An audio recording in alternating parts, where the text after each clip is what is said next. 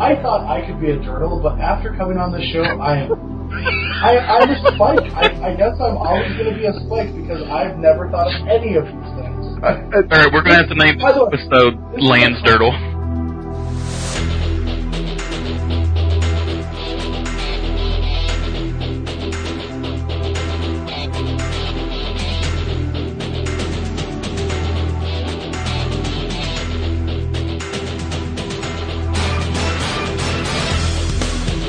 Hello, good evening, and welcome to episode forty-nine of Horde of Notions. I'm your host, Chris. With me tonight, we have the full complement of regular hosts. First of all, as always, it's Adina.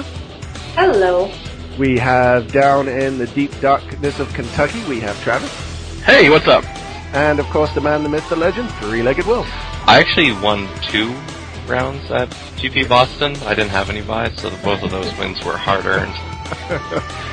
Yeah, and how many of them were against twelve-year-olds? Uh, actually, surprisingly, all the twelve-year-olds crushed me. So the, the the two people I beat were like thirty-plus years of age, and anything under thirty, I just got rolled. I don't think you know what's surprising me. Joining us tonight, we have an incredibly special guest, former Player of the Year, Pro Tour stalwart, fan of Trading Post, and quite possibly one of the funniest men on the Star City commentary circuit. It's Mister Brad Nelson. Brad, how are you? You stop there. Come on. Hello. Well, I mean, at least you've never said anything about Eggy Weggies on camera. I, I, I didn't even know the Eggy Weggies story. That That's actually kind of embarrassing. I'm not going to lie. Oh, Adrian Sullivan. that, that, that was a thing that happened. I mean, I, I like Adrian Sullivan. And, I mean, commentary is kind of difficult. You spend, like, two whole days talking, and we all love talking or we wouldn't do the job, but by the middle of day two, you have no idea what to say. It's actually just like you're processing a sentence, and it's just coming out. It doesn't really matter what you're going to say. You're just going to go for it and hope it, like, lands, and sometimes you just say really bad things. Like, I once called uh, a uh, three months of premium a trimester, because it just kind of came out. I think I heard that one. It's it's actually made worse by the fact that a lot of the commentators who are new to the box have very little legacy knowledge, and day two being legacy, it makes it sound even worse when the strange things come out. Oh yeah, uh, I I, I, didn't, I didn't even play legacy until this last one I did with J B L in Kansas City, where it was the first time I did commentary, and I actually played legacy like ten tournaments since uh since the last time I did commentary. So like it was just a way different experience. I actually knew what I was talking about, and I felt confident, and I didn't have to ask what card is that and what does it do every single time. Yeah, that's that's always helpful, because the trolls in the comment section, of course, will latch straight onto that. Oh, yeah. Do you do you let that bother you? Do you watch the comments at all, or does any of that... Oh, no. You... I mean, you, I uh, I grew up really quickly in Magic. Like, I was just living in North Dakota playing Magic, and then I went to my first... Like, I went to a Grand Prix when I was, like, eighteen, but I went there just to, like, hang out with a friend that lived in the city.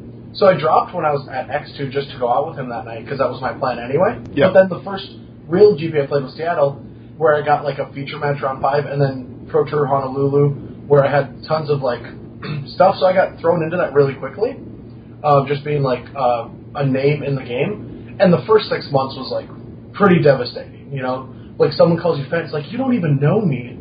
How could you call me fat? And you know, I I feel really bad about it. And then I just learned that it's just a bunch of trolls on the internet. And now, I mean, you, you grow your skin pretty thick uh, dealing with Magic trolls in comments. And I, I feel bad for the women in the game because they have it harder than, than the guys. But I'm pretty sure after six months, everyone's a veteran with, with all the, you know, jerks of the game. Are you suggesting there are trolls on the internet? I do believe they are. I've spotted them a couple times. Wow. I know. This is... What's the worst comment you've ever seen? For yourself. So it's actually, it's not the worst, but it's one that comes to mind, and I have a funny story. Do you guys care if I tell stories on this? Go for it. Love it. Okay. So uh, one time, this was the middle of two thousand ten, somebody called me uh, Brad Sausage Fingers Nelson. Because like, when I'm playing Magic with the camera, you know, only my hands are showing. And uh, I'm playing Gavin Verhey in like round thirteen of Nationals. Uh, we're in a win-and-in. And I'm in an unwinnable matchup. Just can't win. This is two thousand eleven, actually, yeah. Uh, unwinnable matchup. And so uh, he's just sitting there. He's like, man, I'm, I'm glad we're on the, the uh, written coverage, because if we were on the uh, the video coverage, you know, they'd be calling me, so-and-so, and you, Brad, Sausage Fingers Nelson, and I slam my deck on the table, and I look at him straight in the face, and I'm like, are you calling me fat? And he, like, just bottles up, just shivers, and I think he, like, I got him off his, like, uh, even keel for the match, and I ended up taking it because he kept a loose one, and I ended up going on to Big Top eight, but I, I, I don't know if that was a really good thing to do, but that, that's the line I took, and I'm I'm proud of it. The thing is, Gavin, I mean, I, I've met Gavin several times, and he's just such a mild-mannered guy. He's the nicest guy ever, too. That's why. He, just like he would never, ever do that. Oh, God, no. That's why I kind of felt bad about him, because he's the one guy that would never offend someone else. Yeah, for sure. So, Brad, I mean... Everybody pretty much knows your story by now. You you came sort of roaring onto the Pro Tour scene, having dominated Moto. Yep.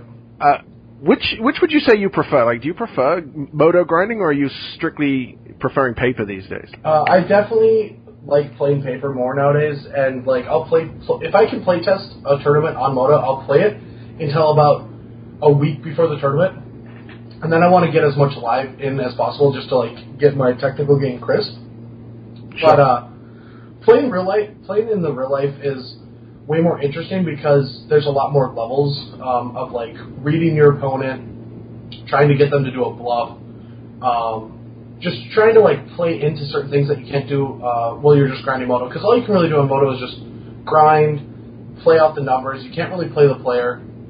Sometimes you can like tap your mana and untap it to try to get them, but for the most part, it's not as good. But when I now I'm sitting in Roanoke where there's you know, fifteen really good Magic players that live here compared to North Dakota where I was the only one. Like, I had a couple friends that played. I would play F and M. Um, because that's the one thing that, like, kind of gets missed in the story is I was called a Moto grinder, but I played real-life Magic uh, during the weekends all the time. I just played Magic literally one hundred hours a week or whatever.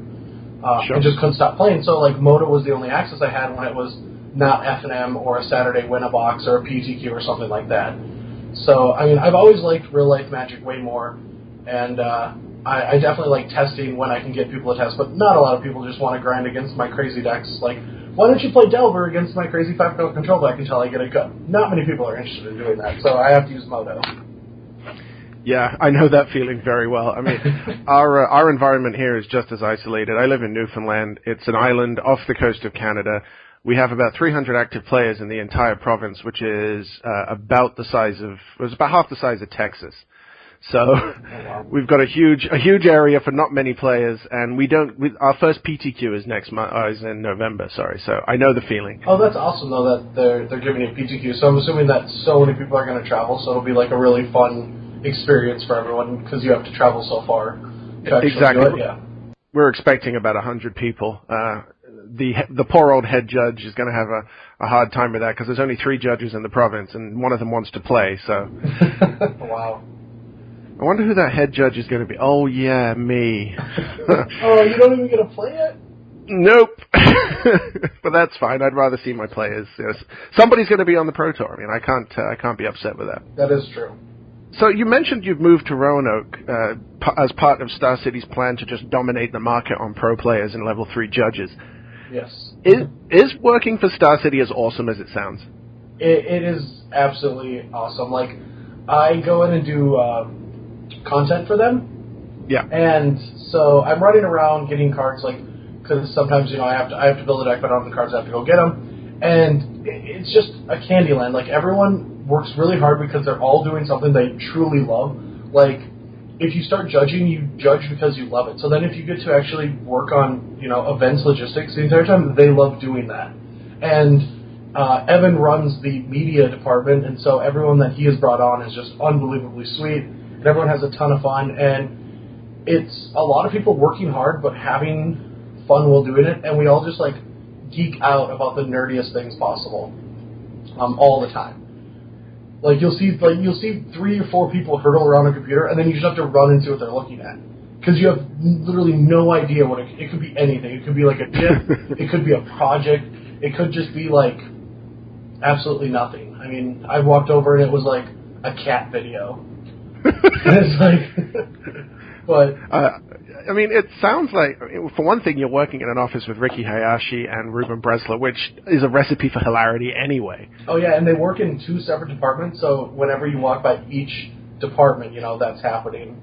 Uh, so you, the whole building is filled with uh, awesome people.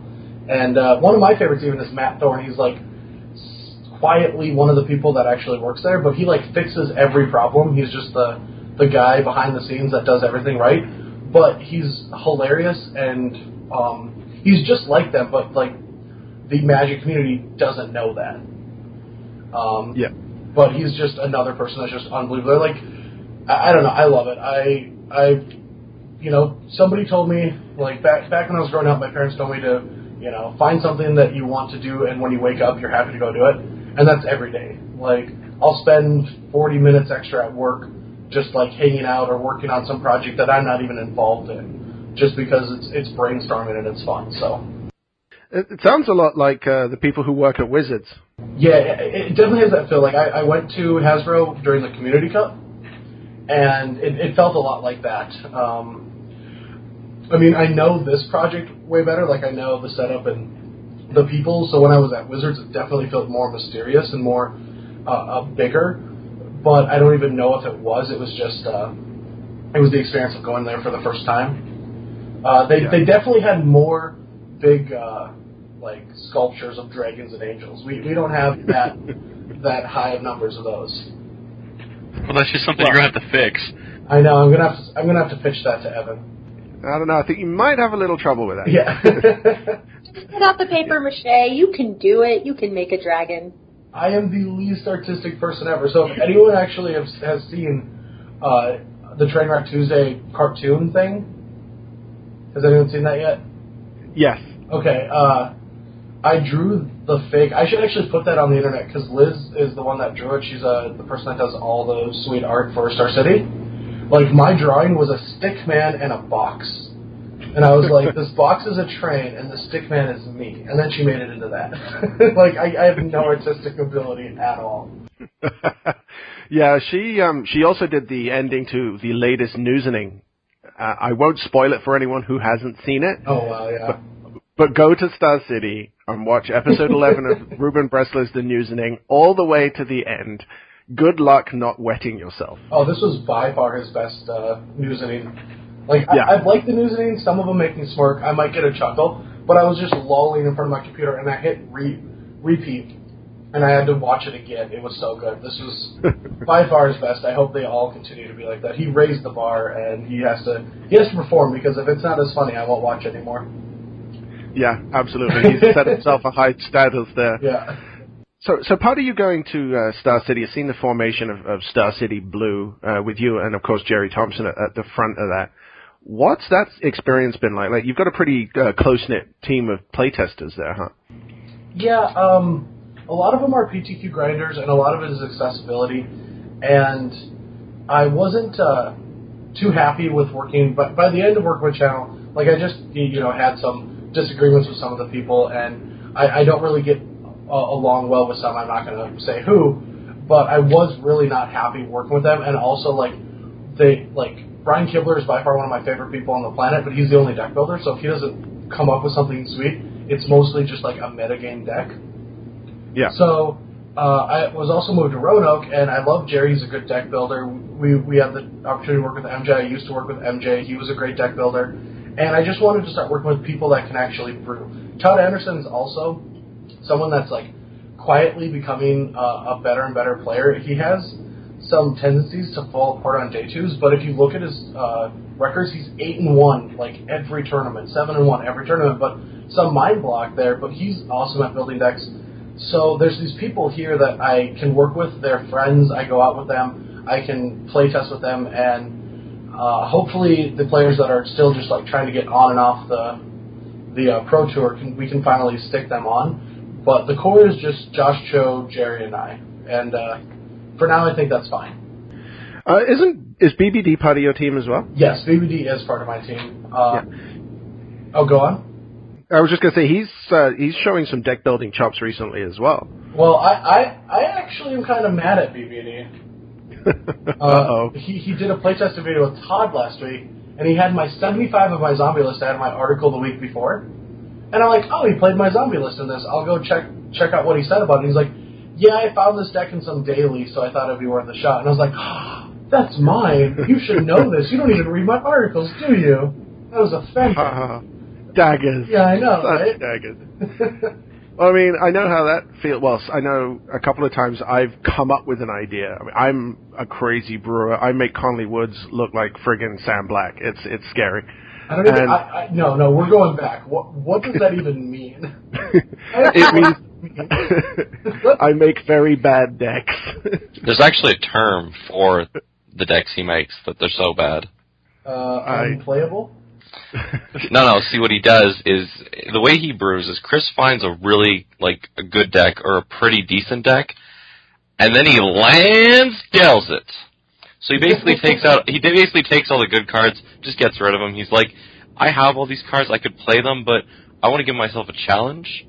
So, like, he replaces Snapcaster Mages with, like, Archaeomancers, and it, that it has just, never it happened. just yeah, snowballs I, from there. I actually don't believe that that's true.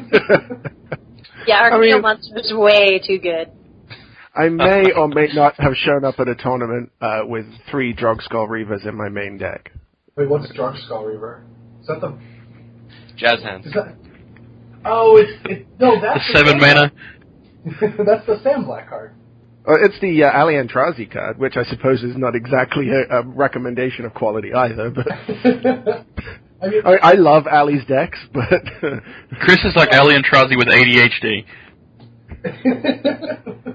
Well, I mean, you have to have A D H D if you're going to, like, you know, keep changing decks until you find, like, sweet spots, right? Like, you can't you can't be content with, you know, just playing with Drogskull Reaver. You got to go bigger or smaller. Like, you got to make tweaks, so... Well, this is it. I mean, I write an article every week, and I, I try and play a different deck every week to make it interesting for the readers, mm-hmm. so... After a while, there's only so many tier one decks in the format. You have to start playing tier five decks. You know? I don't actually, I don't believe that that's true. Um, I have written about Trading Post for about two months straight, and I've been playing Trading Post streaming, and I get way more hits and way more viewers when I'm just sitting there doing Trading Post. Maybe I'm just that guy. Maybe I just became that guy, though. Well, plus, you are Brad Nelson. I'm not. So, you know, might have something to do with it. But... Uh, with the with the team, like you mentioned that you've got a, a fair number of deck builders on the team. Uh, so ma- mainly the ideas, I would imagine, come from yourself, Jerry, and uh, and um, M J, I would imagine. Uh, well, M J is out now on the stream team. We did work with him for Barcelona. Sure. Um, and the, the main ideas come from, uh, especially with Modern, it'll be Todd Anderson and Jerry. They're they're way better in Modern than I am. The problem with me with that group is something weird happened to me in May, and now all I do is just build these really wonky decks that destroy Delver. That's all I've been doing. Um, Which is not necessarily a bad thing, considering no. ev- it's everywhere. Yeah, no, I think they're all fine, but everyone else just plays Delver, and I play these decks that beat Delver. So, like, at the Invitation, I played Solar Frights, and the deck was just awesome, but I played the worst deck imaginable for Legacy. And, and just got stomped, so then I didn't actually have a tournament there. And Trading Posts, like the green-red version and this Jun version I'm working on, are actually very good against Delver, so I always play these really weird decks, so I guess work with them is really good, but I guess I tighten up when it gets to the Pro Tour. Right now, I'm I'm as loose as it gets when it comes to playing Magic. I'll just play whatever I want. Yeah, that, well, I mean, that's part of the fun, especially for things like F N M. I mean, at the Pro Tour level, obviously, you want to be playing a good deck. But well, I'm doing this at Grand Prix and Opens, too. See, I always feel like I learn more about the formats when I play decks like that, when you see these weird ways to attack the established decks of the format. Oh, for sure. I, I didn't even... Uh, one of the coolest things is I was playing uh, Reed Duke's Rogue Ram deck in a playtest video with Jerry, and I tried Thraktos Cavernous Souls. And I just kept a hand where it was Rampant Growth, Cavernous Souls, three Thraktos. I'm like, yeah, we'll try it. Let's see what happens. And I rolled Delver. So ever since then, I've been putting Thraktos, Cavernous Souls in every deck I have. So I have, like, six decks that I'm actually playing with on Moto right now, and they all have four Cavernous Souls, four Thraktos, and none of the mana bases are even remotely close to each other. Like, one's a five color. Oh, and the other funny thing, here's here's the secret. I, I, I will leave some uh, secret tech with you guys before it gets anywhere else. Almost all of my decks have Vessel of Endless Rest now. Yep, I've been on that card for a while. People looked at me funny. Yeah, I'm playing like four or five color crazy decks with Vessel, and that's allowing me to play like Curse of Deathhold, Drag Tusk, Sun Titan, Desperate Ravens, Phantasmal Image. Those are all under the same deck. Man, Ravnica's just going to be like heaven for you. Oh, yeah. I, I don't know what's wrong with me. I should probably go to the doctor and see if I have a tumor, because I've been the biggest spike for so many years. And then after Bar- after I got back from Barcelona, I, I played like the Grand Architect deck at the G P. Yeah. And ever since then, all I'm doing is just playing whatever I want. I don't get why I haven't played... I played Delvert a couple opens, and it was boring, and I didn't like it, and I, I didn't feel natural, even though that's usually what I want to do. But now I'm under this challenge that it's like, I've been playing Magic for so many years, I want to win with, like, I want to Patrick Chapin this. Like, I want to win with the cards that I want to play with. And, because that's all he does, so. Yeah. He, and, and then he raps about it. Yeah. So if to Lansdale a deck is to make it worse, is to Chapin a deck to make it more fun? Uh, uh to, no, to Chapin I... Or just add, like, two extra colors to it. No, no, no. What Chapinizing a deck is, is Chapin's like, hmm, this week I want to win with Jace the Mind Sculptor. And then he just builds a Jace Mind Sculptor deck, even if it's not good. Or he's like, this week I want to win with Grave Titan. And then he just builds a deck around Grave Titan. Like, he, he, it's not good enough to win a tournament. Um, you have I'm to sorry, you, you lost me when you said Jace the Mind Sculptor and not good. Well, I know. I, I, that was a stretch. I apologize. I mean, yeah, it is actually the best card ever printed, maybe. Oh, by far. I, I I can't see it. I mean, if you look at all the different angles, it's by far the best card ever printed. So when you when you brew a deck, what's your do you have a set process? Uh, yeah, it you have to. The biggest thing that I I find flaws in deck building is you have to figure out the turn of the format. Like right now, the turn in Standard, which is kind of disgusting, is one and three. Those are the two turns in the format. Those are the turns where you have to decide if you uh, can interact with your opponents. So, for example, that those are the two ter- turns right now. Uh, they're unique turns because it's one and three, but like turn one is where all the decks have their like iconic spell. It's either Delver, Glistener Elf, um, Birds of Paradise. Paradise, Birds of Paradise, Ponder, things like that. Like that's where people are setting up their draws and setting up their plays. So, you, and then three is like Birthing Pod, Geist, uh, Wild Defiance, things like that. There's a lot of one three decks, there's not a lot of like high-end decks. So you want to build your deck that you can, in, that you will, odds are, interact favorably on these turns. And Standard's actually a really bad one, because it's so hyper-aggressive, because of, also I forgot Messenger, Gravecaller. All, all these decks have these like one and three drops that are really important. And I, I like it because Wizards does this every single year, where they switch where this is at to make Magic interesting. And a lot, not a lot of people actually think of Magic in this way. But if you look back uh, to last year's Standard, it was actually two, four, six. There were Squadron Hawk, Stoneforge Mystic, Jace the Mind Sculptor, El- Elspeth, uh, and then Titans. And those were the, the big turns of all, all the games. And now they're switching to one, three, five. And then in two years, they'll go back to two four six. And it's just this, like, minor change of what the most powerful cards are every year. So it just, like, makes Magic interesting without you actually knowing that they're doing anything. So, for example, deck building. I'll get back to deck building. Um, I, I start a deck, like, example for Standard, beating Geist and Delver. You have to beat both of them. So if you can't race them or or play the same cards... Uh, I, I move to adding Whip Player to any deck. I need to play a deck that can play four Whip Players, because not only can it beat Geist and Glistener Elf, but it can beat Delver and uh, some of the zombies and things like that. Like, it hits the most important cards in the format, and because you're able to use Whip Player to deal with a lot of these early creatures, you don't have to invest as many slots into that, so then you can build a top end that also deals with Geist, so that's where Thrank Tusk comes in. So every deck that I'm playing right now is playing Thrank Tusk Whip Player, because They answer. They both answer Delver, which is the most popular deck, and they both um, are good in different matchups. If that makes any sense, does it? Should I break it down better than that? Oh no, makes that makes plenty of sense. Okay. Yeah, like I mean, that's why Mental Misstep, I suppose, is actually starting to see more main deck play right now, because it handles everything that can happen on turn one. Exactly, yeah, because turn one is now becoming the most important turn in, in Standard.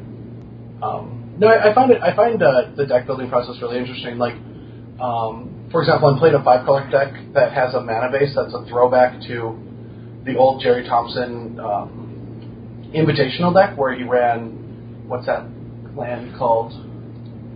Shimmering Grotto? Shimmering Grotto, exactly, yeah. And the most interesting thing about this deck that I'm building is because it's a Vessel of Endless Rest, kind of like uh, Prismatic Lens, or not Prismatic Lens, the the Prismatic three-drop manic thing. Uh, what's the one that everyone plays that gains, gains a life? Oh, uh, Pristine Talisman. Talisman. Pristine, that's it, yeah. I'm really bad with card names, even though I've played them forever. But uh, because you're Shimmering Grotto and an acceleration on three, you don't really want four drops. And I geek out about that kind of stuff because you'll never like effectively play a four drop in the deck. So all your deck is a two, two and fives, and it makes perfect sense why it's doing that. Because uh, if you need to cast your mana with Shimmering Grotto, you do that on turn three. So like you want to run a bunch of Whip Flares, Images, Desperate Ravings, things like that. And then on turn three, you run a couple of Oblivion Rings and a, like a couple of Forbidden Alchemies, but then you Vessel, so then you untap, and then you, then you have access to five mana and perfect mana. So you don't really need four. So you never need four. So you just want a bunch of twos and fives, uh, and then and then those are the smoothest draws. So for every five drop you want to play, you want like two point five two drops or like two two drops and a three drop, and then you'll like more consistently cast all your spells, even though you're a five color control deck.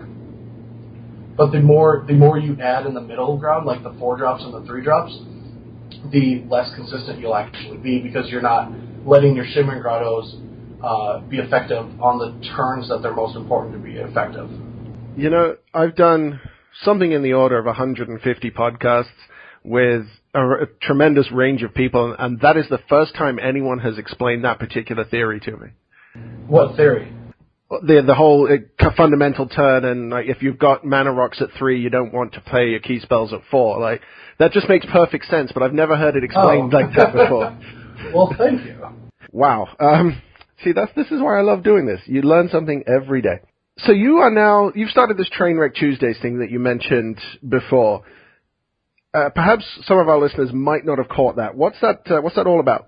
All right. So the background to it was, ever since Minneapolis, the G P where I took second with um, the Grand Architect deck, and I just went there to have fun. I didn't even care about doing well, and I ended up um, taking second.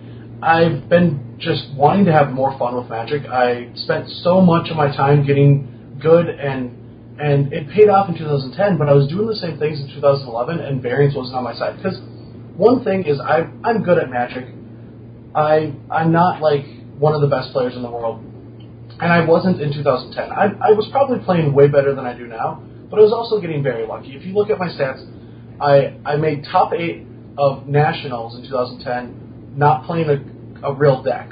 Like, I wasn't playing a real deck in two thousand ten. It was like this Dredgeify deck. I took ninth in a Grand Prix. Somebody got D Q'd. I took eighth. I took eighth on tiebreakers in D C and won the event.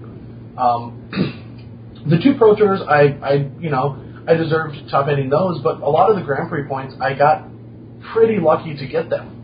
So then two thousand eleven came, and I actually had like this horrible run of luck where every round one of every Pro Tour I played, a deck that didn't exist in the metagame but was the perfect answer to what I was playing. It happened all four tournaments. It was unreal.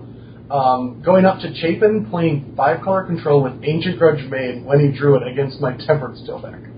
You know, like, it was just horrible. That sounds fair. Yeah, he's like playing a main deck. I'm like, there's not even any artifacts in the format. Like, no one's playing artifacts. What are you doing? But uh, so I, I started to not like Magic. I liked producing content, but that was even going downhill. I just was not happy with Magic. And once I moved to Roanoke, it started building back up, and I, I'm starting to love Magic. And I've taken it down a different avenue. I I love being competitive, but I also miss just having fun and doing just dirtily things and enjoying, like, the fun cards. So the first Trainwreck was last week, and the reason... Oh, sorry, I guess I'm not done with the story. I just was really excited to say something, because I'm excited about Magic again. Like, I cast Prototype Portal and put Mindslaver under it. Yeah. Like, it was so sweet. But uh, a couple weeks ago, I got addicted to, this is before I start streaming again, I got addicted to Day Nine. I, I didn't even know who he was. I read something that he wrote uh, like a year ago, but I, I never like investigated him. And I was just like on the internet, and I saw a Day Nine video, and I was like, wow, this guy's awesome. I used to play StarCraft before I played Magic. I have no idea about StarCraft two, like what's happening, but he was so infectious and so funny that I kept watching. And I watched like, I don't know, fifteen hours of his stuff, and then Lauren Lee is my roommate, and she's like, well, have you watched this hundredth episode? I'm like, I have no idea. I, I've never talked. You're the first person I talked about Day Nine with. And she's like, yeah, that's like this iconic episode that every gamer should watch. And I watched this video, and I'm not going to lie, like, I haven't cried in years. And I was like crying. I had chills because his story was like paralleled mine. He had a brother that played the game. There was ups and downs. There was a supportive family. There was times where I stayed home and my brother went to the tournaments, and he he got to go and his brother stayed home, and there was calls between rounds, and you know, like always being supportive with each other, and the whole story was just amazing. And it kind of like changed something in me where like Magic doesn't have that kind of an impact on streaming yet. There's like Day Nine is doing it with StarCraft. There's people that do it with League of Legends, but with Magic, all people really do is just sit there and play Magic, and it's like, all right, well, I guess I feel like streaming this daily. All right, I'm streaming, guys. And they just sit there, and they're not entertaining. They try to be entertaining, but it's just plain Magic. And I don't know what I want it to be yet, but I want to start showing people in the Magic community that it can be done in a different way, just like Day Nine or other people. It'd be hard to be as good as Day Nine because the guy's actually amazing. If, if, if you guys personally or anyone that's watching this or listening to this hasn't ever seen it, go watch the... Uh, Just YouTube Day Nine hundredth episode. It, it's the most inspiring thing about gaming I've ever seen. We definitely like put that in the show notes. Yeah, I'll put a link. Oh to yeah, it's it's so amazing, and I want to like try to figure out uh, the best way. But anyway, so I, I started this thing called Trainwreck Tuesdays that I just playing fun decks with different restrictions against competitors. And the first episode I did with a bunch of my friends. And the second episode is going to have uh, the fans, and they're actually coming in, and I have a bunch of people that are going to show up, and hopefully it's a good show. The restriction last week was uh, you can't attack um, at all, so like there's no combat. So we all had to win without combat. What did I call it? I, I forgot what I actually called it. Um, it was called Keeping the Peace, because of Peacekeeper. And it was really fun, and I, I was a Mindslaver combo deck, and I like Mindslaver two people with their own combos. And the funniest thing is, I was telling people in my stream about, before I did the show, I was like, all right, this is my idea. If you guys want to help me, I want to try to create this sweet show, because I wanted to bring a new light to, like, the casual side of Magic for streaming, that there's none on there. There's there's some people that are trying, but they don't have, like, the fan base or the market to actually push it out there, and I, I want to put some uh, light on that. And I want to put a light on that and maybe, like, show that there's a market for this, so then other streamers can come on and and start doing the casual stuff. So if I can use my popularity in the community to show that there's streaming happening for the casual players, then maybe this can become something in the future. And I might not be the right person for the job. I'm trying. But anyway, I'm, I'm telling this to my fans, and I did this at, a, like, a peak hour when there's an open and a G P going on. So the people that actually came and watched me stream were like my diehard fans that would be more willing to help me out. So I had like a, a around like two hundred fifty people watching me, and I was telling them all this, and one of them was like, you know, get D Z Y, he uh, built this door to nothingness deck, it was sweet. And so I like message him, and he goes, well, it was a draft, but I'd be interested in helping you out with this. And I was like, all right, like, that's cool. So I didn't really know what to expect, but I played against him. He was like the third opponent of mine, and he just demolished me with a birthing pod. Like, the deck was so sweet. It had Primal Surge. Uh, that's the uh, ten mana card, right? Yep. Yeah. Primal Surge, and he like milled himself. It was the same strategy of like milling yourself to use Deceiver X R to untap your birth or your Door to Nothingness, and he killed me on like turn seven. It was like really awesome. I had a ton of fun doing it. And uh, I had J B L, one of my best friends, and the old Building on a Budget writer. He was one of my opponents. A J was another streamer. Um, Drew Lovett, a lot of my friends just wanted to help. I, I was telling the ideas to everyone at Star City. They all wanted to pitch in. I got some help with like some designing logos and lighting. Like, the community pitched in here. The community is starting to pitch in online. and now I feel like I've started something that I have to make sure to follow through with and try to make as as wonderful as possible. So I spent some of today like getting next show ready, as well as um, brainstorming on doing more things that are different than just playing Magic while streaming, which I think is great, and there's there's there's a demand for that, but it's so much similar to just regular content that is just pushed out there. And our game uh, is amazing, and I love Magic, but the one thing that it, it has so much content on the internet that goes up daily on all the different websites, but there's so little like streaming. The streaming Shaz the Pro Tour and and the the opens and things like that, but other than that, we have a couple people that stream every once in a while, but it's kind of it's dead compared to how big it should be, and how and how awesome it could actually be. So I'm I want to step forward with Trainwreck Tuesday and a couple other projects that uh, once I figure out the schedule of Trainwreck Tuesday and uh, can like whittle out the extra hours of prep work that has to go into it, I want to start doing a couple other projects that are going to be more casual slash new player friendly. Because sure. uh, there's not really anything on Twitch that actually like does these kind of things. So, and hopefully, I mean, my end game with Trainwreck Tuesday is to not be the next day nine, but to let the actual next day nine have the confidence to start doing it.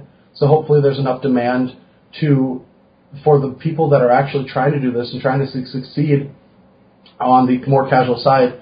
Uh, to show them that they can do it and, and not only build the fan base for them, but to give them the confidence to actually go out and, and try to achieve this, because I think it's a wonderful push for Magic. Uh, we have a lot of stuff for the, the newest and new players with like Duels of the Planeswalkers and things like that, and we have all the content on Star City and all the other websites, but we, there's this big gap in the middle where all these fun players just want to do cool stuff and enjoy that, and, and E D H in their local card shop seems like the only place that they actually have access to do something with that. So, well, that's pretty much our target market. I mean, we are aimed at the, the player who plays F N M, and, you know, when they go to a G P or a P T Q, yes, they're going to be competitive, but they want to have fun in the meantime. Well, and I, thought, I, don't I have think a question about the Trainwreck Tuesdays. I'm sorry to interrupt you, Chris, but um, before we get on to the next topic. Um, I was just curious, with the Trainwreck Tuesdays, are you recording those streams and then putting them up on YouTube afterwards so that, you know, people that maybe missed the stream or, you know, couldn't make it can see it later, and also to get it more of a following because people will see it and, and the more people will watch it? I actually haven't put it on YouTube yet. That's probably a good idea. Right now it's just sitting on my Twitch page. I guess I could put it up on, on YouTube.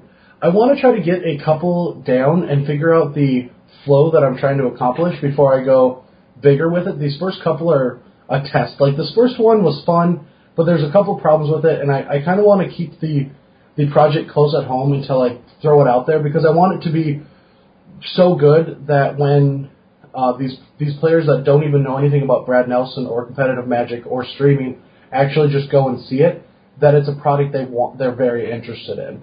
I don't know if that's a good way to look at it for myself. Maybe I should just throw it out there regardless. But I'm really hard on myself when it comes to projects like this, and I, I'm kind of a perfectionist. So I was happy with it and I loved it, but I was also I saw all the errors that I had while making it, and I just want to continuously make it better before I go bigger, if that makes any sense. Oh yeah, absolutely. Uh, and I think there's not enough content aimed at that market right now. I mean, like I was saying, we do it with with our podcast. There's plenty out there for the tournament players. There's even a lot for the kitchen table players. It's the ones in the middle that get missed, and it sounds like that's the, the market you're aiming for right now. Well, this is very kitchen table-ish, but for the people that are actually going out there and know where to find it. And and the other thing that I want to start doing, I haven't started it, um, and I haven't even said it to the public, but I want to start something that is targeted towards the players that need to learn the basics that you miss. So often you will like go to Star City Games and it's the highest technical um, content or the other websites, but there's like the basics that get missed, kind of like how I was talking about the twos and the fives or building a mana base, things like that. So that's the next project I'm going to start working on, where it's like an hour segment about doing like the very basic things that you would do when you play Magic. For sure. That that would be excellent, because like you said, there's there's not anybody really doing that. Yeah, no, there isn't, and I think there's a demand for it, but no one's really just stepped forward and done it. And the the big inspiration for me to do it is watching a lot of Day nine stuff. He he's just awesome. Like, if I'm not if I'm just playing Magic and I'm not streaming and I'm not doing other work, I'm watching something that he has done. I'm addicted to him. For the last three weeks, I've probably watched one hundred hours of his stuff, all my free time. Like, even when I'm doing work, I'm watching his stuff. It's it's it's kind of sad that people are like, hey, Brad, do you want to go out and grab a couple beers and hang out? I'm like, no, I need to watch this Fun Day Monday from, like, September of, like, two thousand eleven. I'm sorry. Uh, this is this is more important right now. Fair enough. So, I mean, yeah, I, I can't agree with you more on the on the streaming thing. I mean, Cedric Phillips has been saying a lot of the same thing. Uh, and I think even like uh, A J Sarka was, was the one who really brought streaming to the forefront a few months ago, or even a, about a year ago now, I guess. Yeah, I, and I, I, I was streaming for a couple months at the beginning of this year, but I didn't really like it. There wasn't the reason I didn't like it, it was kind of boring, and I was just playing Magic. I was doing the same thing that I could be doing at the time with Star City. I was doing the, the weekly Moto videos, and it's like, well, I'm just doing this anyway. And there wasn't a big following, and I, I went and reloaded everything on Sunday during the W M C Q, or W M C, and I got like thirteen hundred people watching me within two hours of the first time I started streaming in like six months. And the biggest number I got before that was seven hundred, so I was shocked that there's this, this so many people that are out there watching streams now, that with that much of a demand, the players and the people doing it should step up and try to find the a better formula to get the the word out and to entertain the people that, you know, want to find the entertainment that's that's deserving of such a broad audience. Yeah, I, I'd agree with that. And you have the name value that people want to watch what you do. So people like you and, I mean, Kibler is the only other one who's getting stupid numbers. And you both have the advantage of having a ton of, char- of charisma, which is really important for these streams. Yep. Uh, the, another one I, I've watched a few times who seems to have a unique thing going is what John Laux is doing with his community drafts. Oh, yeah. Uh, which, I actually don't know anything about that. So basically what he's doing is he has – somebody has written him a script for the Twitch T V chat where they all type in what he should pick, and this script aggregates the answers, and he goes with the most popular response. Oh, wow. So, I mean, it's the ultimate audience interaction. You're not going to get much much better than that. No. So it's been really popular, but, I mean, as, as big as Limited Resources is, I mean, he, he's on there with Marshall every week, and, I mean, he's a fairly well-known P T Q grinder. Mm-hmm. He doesn't have the name value that someone like yourself has. So he, he he needs to get that out there, but that sort of idea is what Magic streaming really needs in order to get to that next level.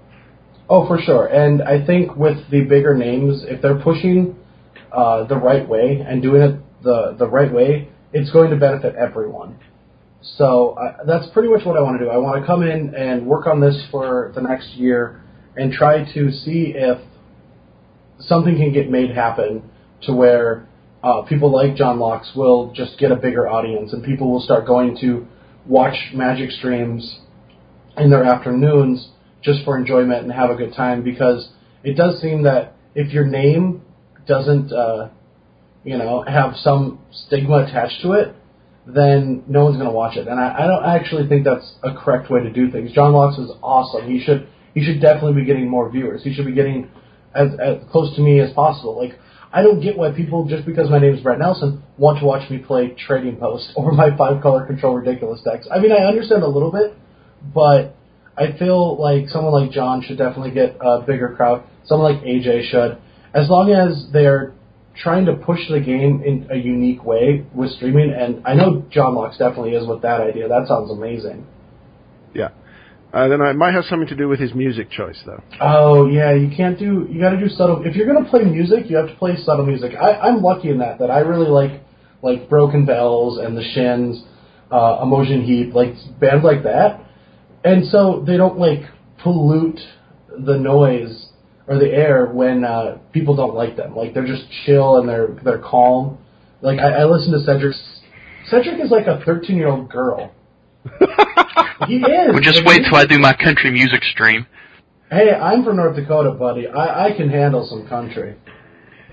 Uh, no thanks. Yeah, Drag so I, here, my beer. I can't, I can't complain about Cedric's because he plays a lot of wrestling themes, and I'm a big wrestling fan. So. He plays wrestling themes? Oh, man. Isn't everybody? uh, unfortunately not. Fans? So you, you mentioned uh, some people with stigma attached to their name, which is an, a nice little lead-in to the question that I'm sure everybody is waiting for us to ask. What's that? We we need some scumbag stories, Brad. Oh, God. Oh, man. Really? I I listened to... So, real quick, uh, I'm just, I'm just you know, delaying the inevitable right now, but uh, I, I I listened to some of your podcasts um, when you invited me onto the show. I don't really listen to many podcasts, but I want to be part of the community as much as possible. And the funny thing is, no one asked me to do these, but I love them until I started streaming. And then you and a couple others have now asked me to jump on their, their podcast, and I, I don't get why... Like, I, I'm assuming that you either forgot about me or people don't think people are tangible. Uh, what What is it? I, I'm actually curious about that. Well, I mean, I don't know why we never thought to ask you before. I mean, obviously you were a name, but there are a lot of names out there who I just figured would say no. I mean, we had John Finkel on. I asked him because I actually used to play Magic with him uh, when I first started about fifteen years ago. So I knew him. Uh, we asked Flores on because one of the first hosts we had uh, knew him. We had Conley on because uh, we I used to do, and Adina did as well, we used to do Monday Night Magic with him. So the names that we've had on, we actually had previous contact with. Sure. So, I mean, I guess it was just a case of we thought you'd say no. I don't know. I guess. I mean, most, most Magic players are pretty tangible. If they have extra time, they'll probably do it. But I'm just, it was funny because I started streaming. And then more and more people are asking. I'm like, yeah, I want to get like, I want to get my brand bigger. I want your guys to get bigger. I just want to promote the game. I mean, that's why I'm doing this. I would go work in an office if that's really what I wanted to do. But um, but okay, fine. I'll I'll, I'll tell the story. Man, I hate telling stories like this. I've distracted long enough. But uh, oh, that that was my point. You guys, I tricked you too with Ghost Account. I was so happy. That that makes five people that have like commented on the trading post deck from Ghost Account. That was actually me. I had so much fun with that. It was even on the Magic show. I I was like sitting by Evan and I watched the show and I was like, oh man, that's ridiculous. Like I got him and he he works with me. But so we mentioned it on one of our casts, did we? Yeah, you mentioned the green white green white trading post deck. That deck is god awful, by the way. Uh, that Ghost Account four oh'd with, and everyone's like, I, someone was like, I want to play with that deck, and I was like, that deck is terrible, and it was mine. And so many people were like, Brad Nelson should check this deck out, and I was like, I actually built it. That's brilliant. I, I didn't even notice the connection. I mean, I remember when you revealed that you were Ghost Account, yeah. But I'd completely forgotten that. Oh, wow, I feel stupid now. Well, I mean, there's no reason I should, I guess. But. Yeah, but uh, anyway, scumbag story. You guys ready for the best one I've got? Sure, hit me. All right. The, the, the lead-in is this player tried cheating me in a Pro Tour as well as stealing my Grand Prix deck in the same twenty-four hours. So that must have been in Paris, wasn't it? It was. Uh, yeah. Uh, day two of the Pro Tour, I play against Michael Posgay. Yes, we all know he is a wonderful human being. No, you will not be getting dirt on the big names of the game. This is one that already has a bad name, and for good reason. He actually, we're playing, and he, there's a loot effect in Limited, and he loots. And he draws a card, and he just sits there for like three minutes, and I'm like, dude, take your turn, and he, do, he doesn't do anything. And I'm like, all right, I'm going to call a judge. And he goes, all right, fine, go. And I'm like, okay, I, I'm calling a judge now. Judge. My opponent didn't discard to his loot effect. And then he just concedes after that because he's dead to the swing back. I don't even know why he kept the card. He just... Like, he, he's a compulsive cheater. Even if he's going to lose, he had to still cheat to get some value out of it. Because uh, the card he discarded and nothing in his hand did anything. So... I may have lost, but at least I screwed Brad Nelson over and kept that card. Yeah, exactly. I, I have no idea. But then the next day, we are in... Man, you guys do this? This our community is way too small for you to do scumbag stories. I guess no one really brings up high-profile names. Is that what it is? Most of the time, people just tell the stories without leaving, putting in the names, unless it's somebody that already has a bad oh, name. Okay, sure. Basically, like you've done. So, yes, But, uh, so then uh, the next day was the first uh, day of the G P, and I had to play the playoff. So I had my dad and my stepmom there and my brother, and I play the playoff and I win, so then I have to do the uh, Player of the Year video with Rich and Medium. So I give all my stuff to my brother and my dad. Like, it, it was my twelve-pack sealed, my standard deck, my and my sealed deck for the G P, because we actually built our sealed pools the night before, because we had to play in this, so we played during the buys in the in the building. So I go do the interview, and I come outside, and my brother is, like, fuming, and there's kind of something that went down. And what happened is my brother's, like, put all of the decks that I don't need anymore in my dad's, like, thing, and he just had my sealed pool, which was god-awful, by the way. It was horrible. I lost. I went, like, oh two drop. Um, it was just bad. It had thirteen Hill Giants. They were two threes or three threes or three twos. It was bad. It was horrible. The pool was just god-awful. I, and one of them was a uh, scrap melter, and that was it. But my brother sets the deck down on the, like, there were steps behind him, and he just set it down to go do something or, like, turn around, and, and it's a circle of friends plus Posgay. And my brother turns around, and the deck is gone. And he looks, and he sees Posgay's bag, and he's like, dude, that's that's that's mine. And Posgay's like, oh, I'm sorry, I didn't know whose it was.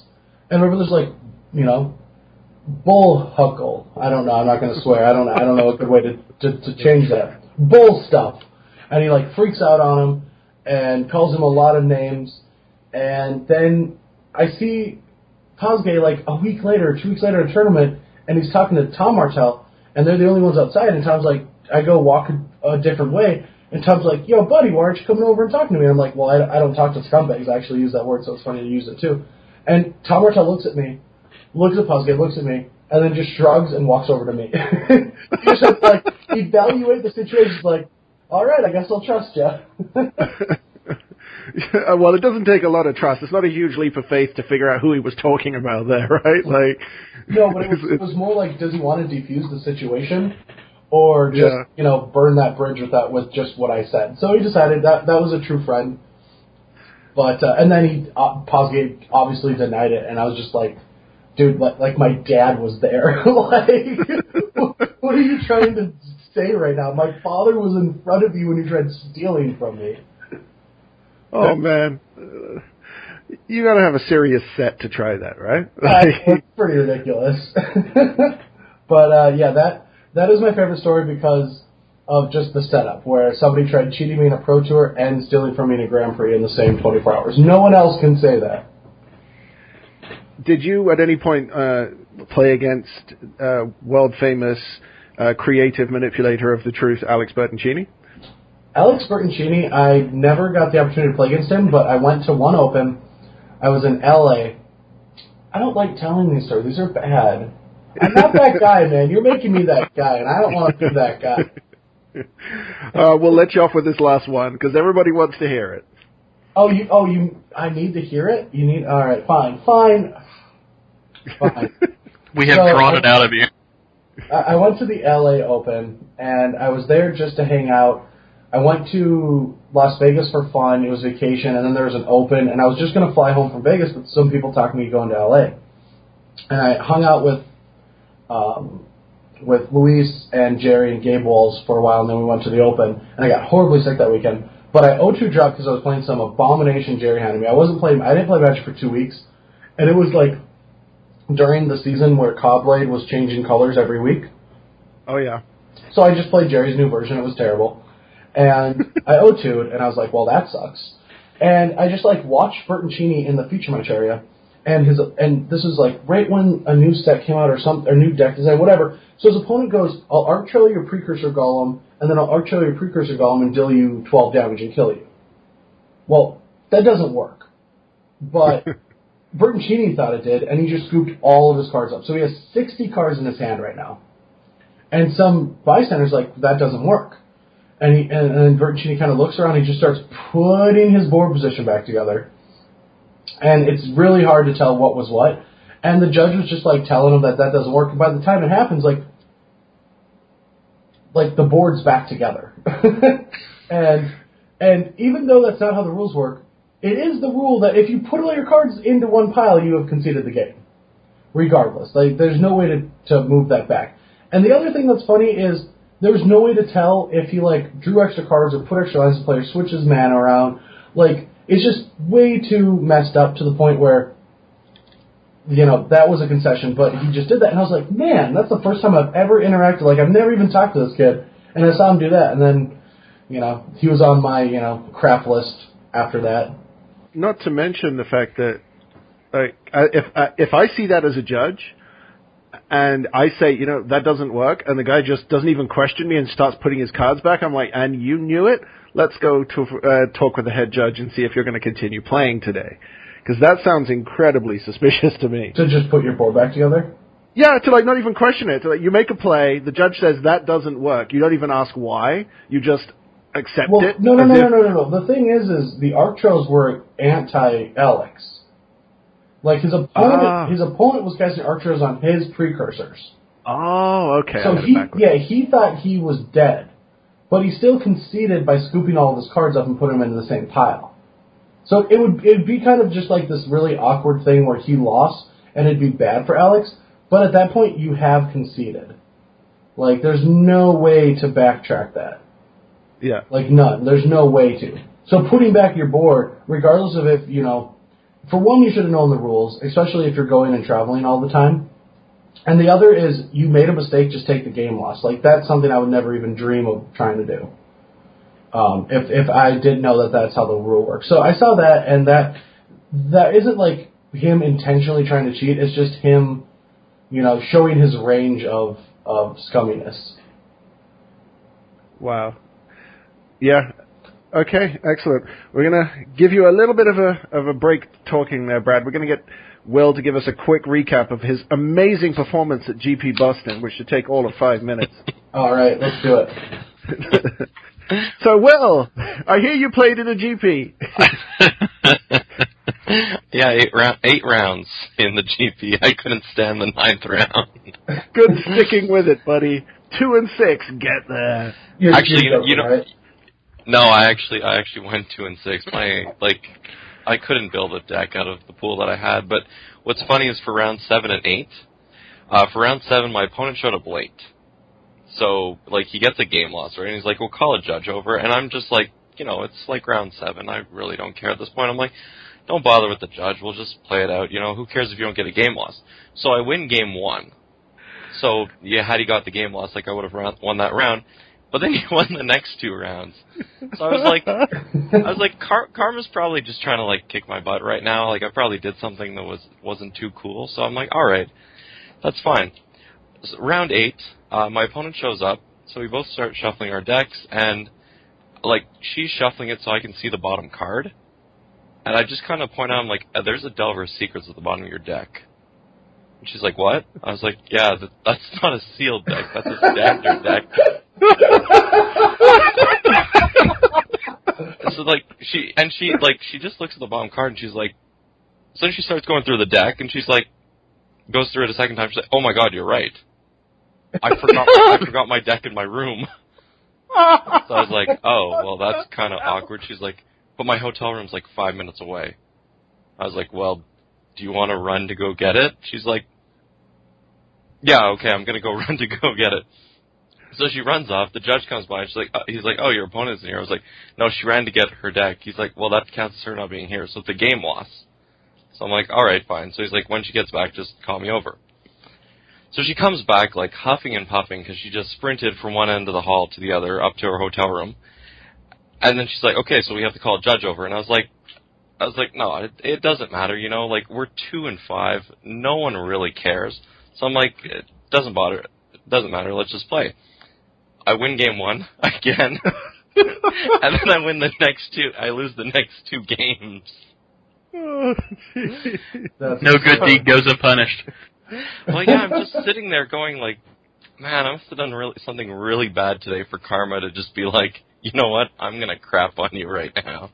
You got you got beat by a girl. What? What? Wait, what? That, sir, no, that that. We were moving magic further than that, sir. uh, it's only because it's Will. I mean, you, you also got beat by a girl at two and five. So it's not a very good with, girl. That showed up with a standard act. The girl has nothing to do with this. What a silk tournament. The dude shows up with Legacy, and he's like, oh, shoot, wrong deck. uh, sorry, brah. By the way, you got some Doritos? That is absurd. So, no, did I, you play any side events, at least? Uh, no, I didn't. I figured that Karma was already pissed off with me enough that for one day, I was like, I'm not going to test my luck. But uh, in round... Like, I won uh, round, I round won round one, and then I won round five. So I was two and three, and I was like, oh, I'm out of this, and this deck is awful. But I assume that the good players will be dropping, so I'm just going to keep facing, like, worse competition and can mize some wins. Round six, my opponent, in three games, plays five Thunder Mile Kites. Wait, what? He had, the deck had two Elixirs of Immortality. So after getting wow. rid of one in two different games, shuffles it back and draws it again. Oh, wow. So did you, like, kill a kitten or something? Because Karma really took a dump on you. You guys are thinking about this half empty, though. Like, maybe he's just stocking up on Karma for the next tournament. That actually, I, I like that. I really like that way of thinking. Yeah, I'm see, now see. next n- next Sealed, it has to be a Sealed tournament, though. You have to play a Sealed tournament, and you're just going to open... like two Sublime Archangels and an Ajani or something like that. I so, felt really bad for the uh, the pool that I did open, though, because I'm like a master of opening awful pools. It had uh, two Door to Nothingness and three Dual Lands. Oh, wow. Oh, man. So you've got to do it, right? Like, you have to do it. Well, the like the other reason why I dropped uh, for round like after round eight for round nine was because uh, Hain was at... Uh, X and three, right? So he was, like, eliminated, and he's playing the last round, and he's like, dude, there's one Battle of Wits. Like, I opened one. It's in my pool. And I'm like, you're, you're, you're going to do it, aren't you? He's like, well, I can't do it game one, but yeah, game two, I'm sideboarding into Battle of Wits. So I was like, well, I have to drop to go and see this. Yeah. Sure enough, Alex, uh, he lost game one, and then game two sideboarded into Battle of Wits. two hundred forty cards. And lost game two. He did, but actually he, yeah. I, he he like drew lands and spells, so it wasn't actually like it was actually a game. Although what was funny was that after pile shuffling like twice, he mulled his seven, so he pile shuffling to six. So would would winning with Door to Nothingness in a Battle of Wits deck in a draft be the most epic win possible? I think winning with Battle of Wits in a Battle of Wits sealed deck is the most epic thing possible. It's at our M thirteen pre-release, we had a guy who opened two Door to Nothingness, uh, Boundless Realms, uh, two Gem of Becomings, a Gilded Lotus, and two Duels. He pretty much had to play that. He went three and two. Wow. Well, he won six games with Door to Nothingness. It was crazy. Like, he had the perfect deck. He had Giant Scorpions and Deadly Recluses to sit behind while he built. And it was just like, ramp, ramp, ramp, kill you. That's absurd. It was hilarious to watch it, too. Excellent. Thank you for that amazing G P report, Will.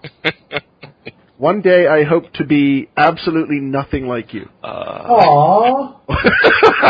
You guys are mean to each other. Uh, trust me, he deserves o- it. Only a lot.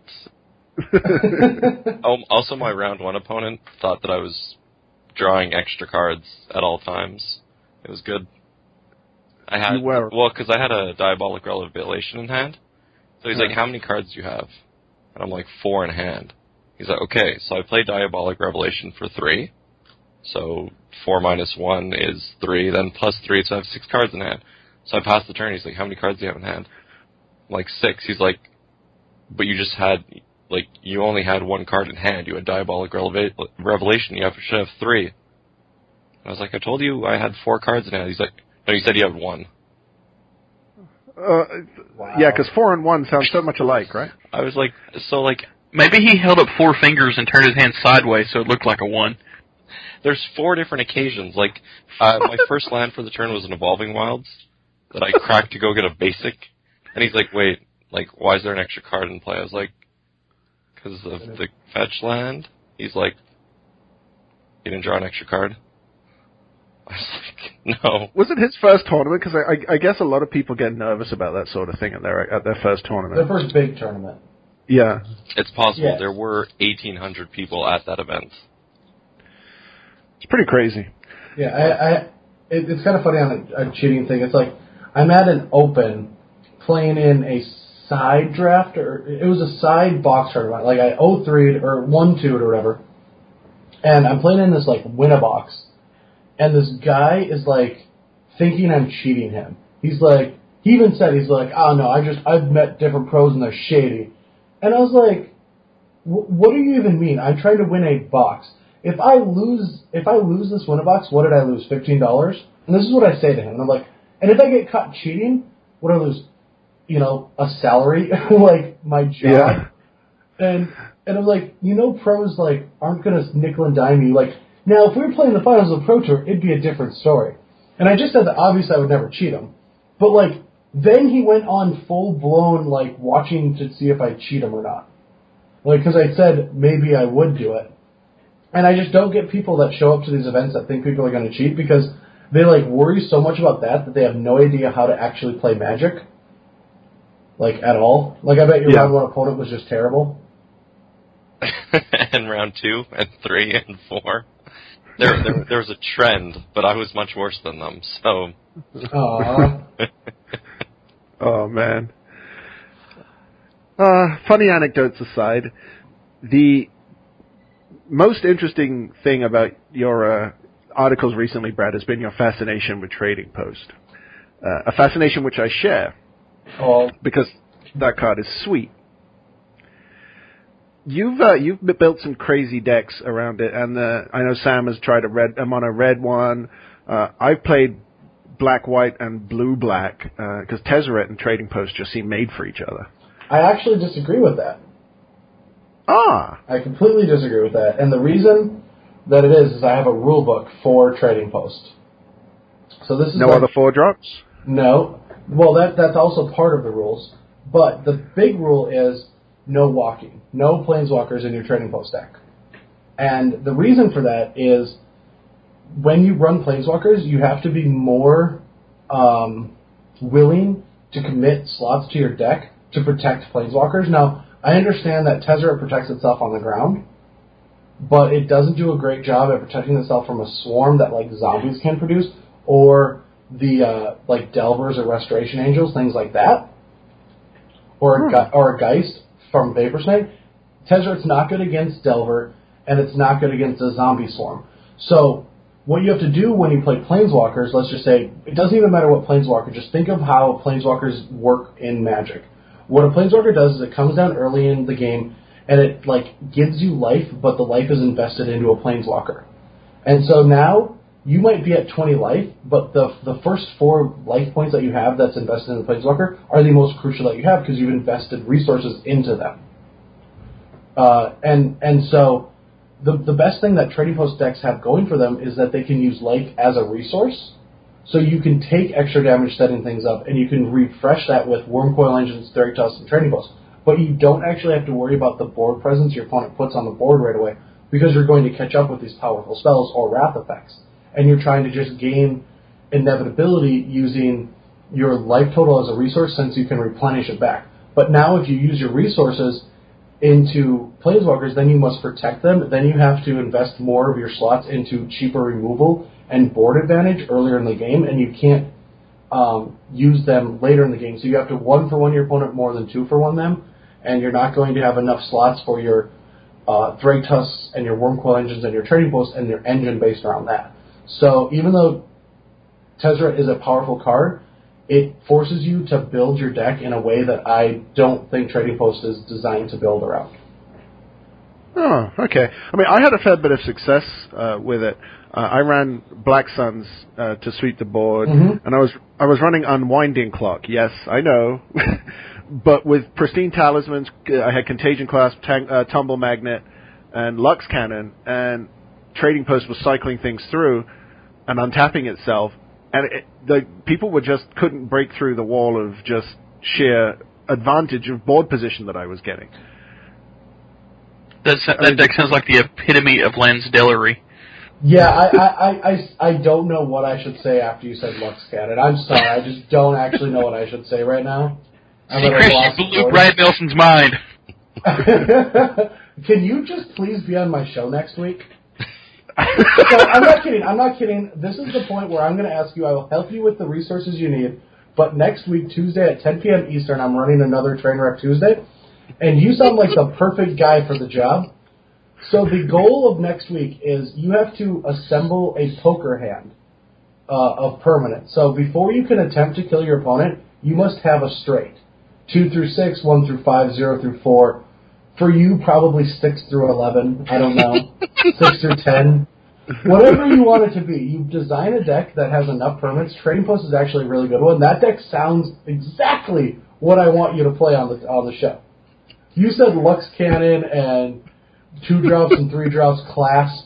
Like, as long as you have, as long as you have permanents like two through six, then you can go for the kill. But you can't attempt to kill your opponent until then. You can like put them at one before you have all your permanents correctly, but you can't put that final point of damage on them until you have the straight. And I would love it if you would be on my show. Okay. Uh, well, obviously, I'm not going to turn that down. So when, th- this is in play or in your hand? Like, I presume it, it has to be in play, right? It has right? to be in yeah. play, yeah. You have to have okay. a straight in play.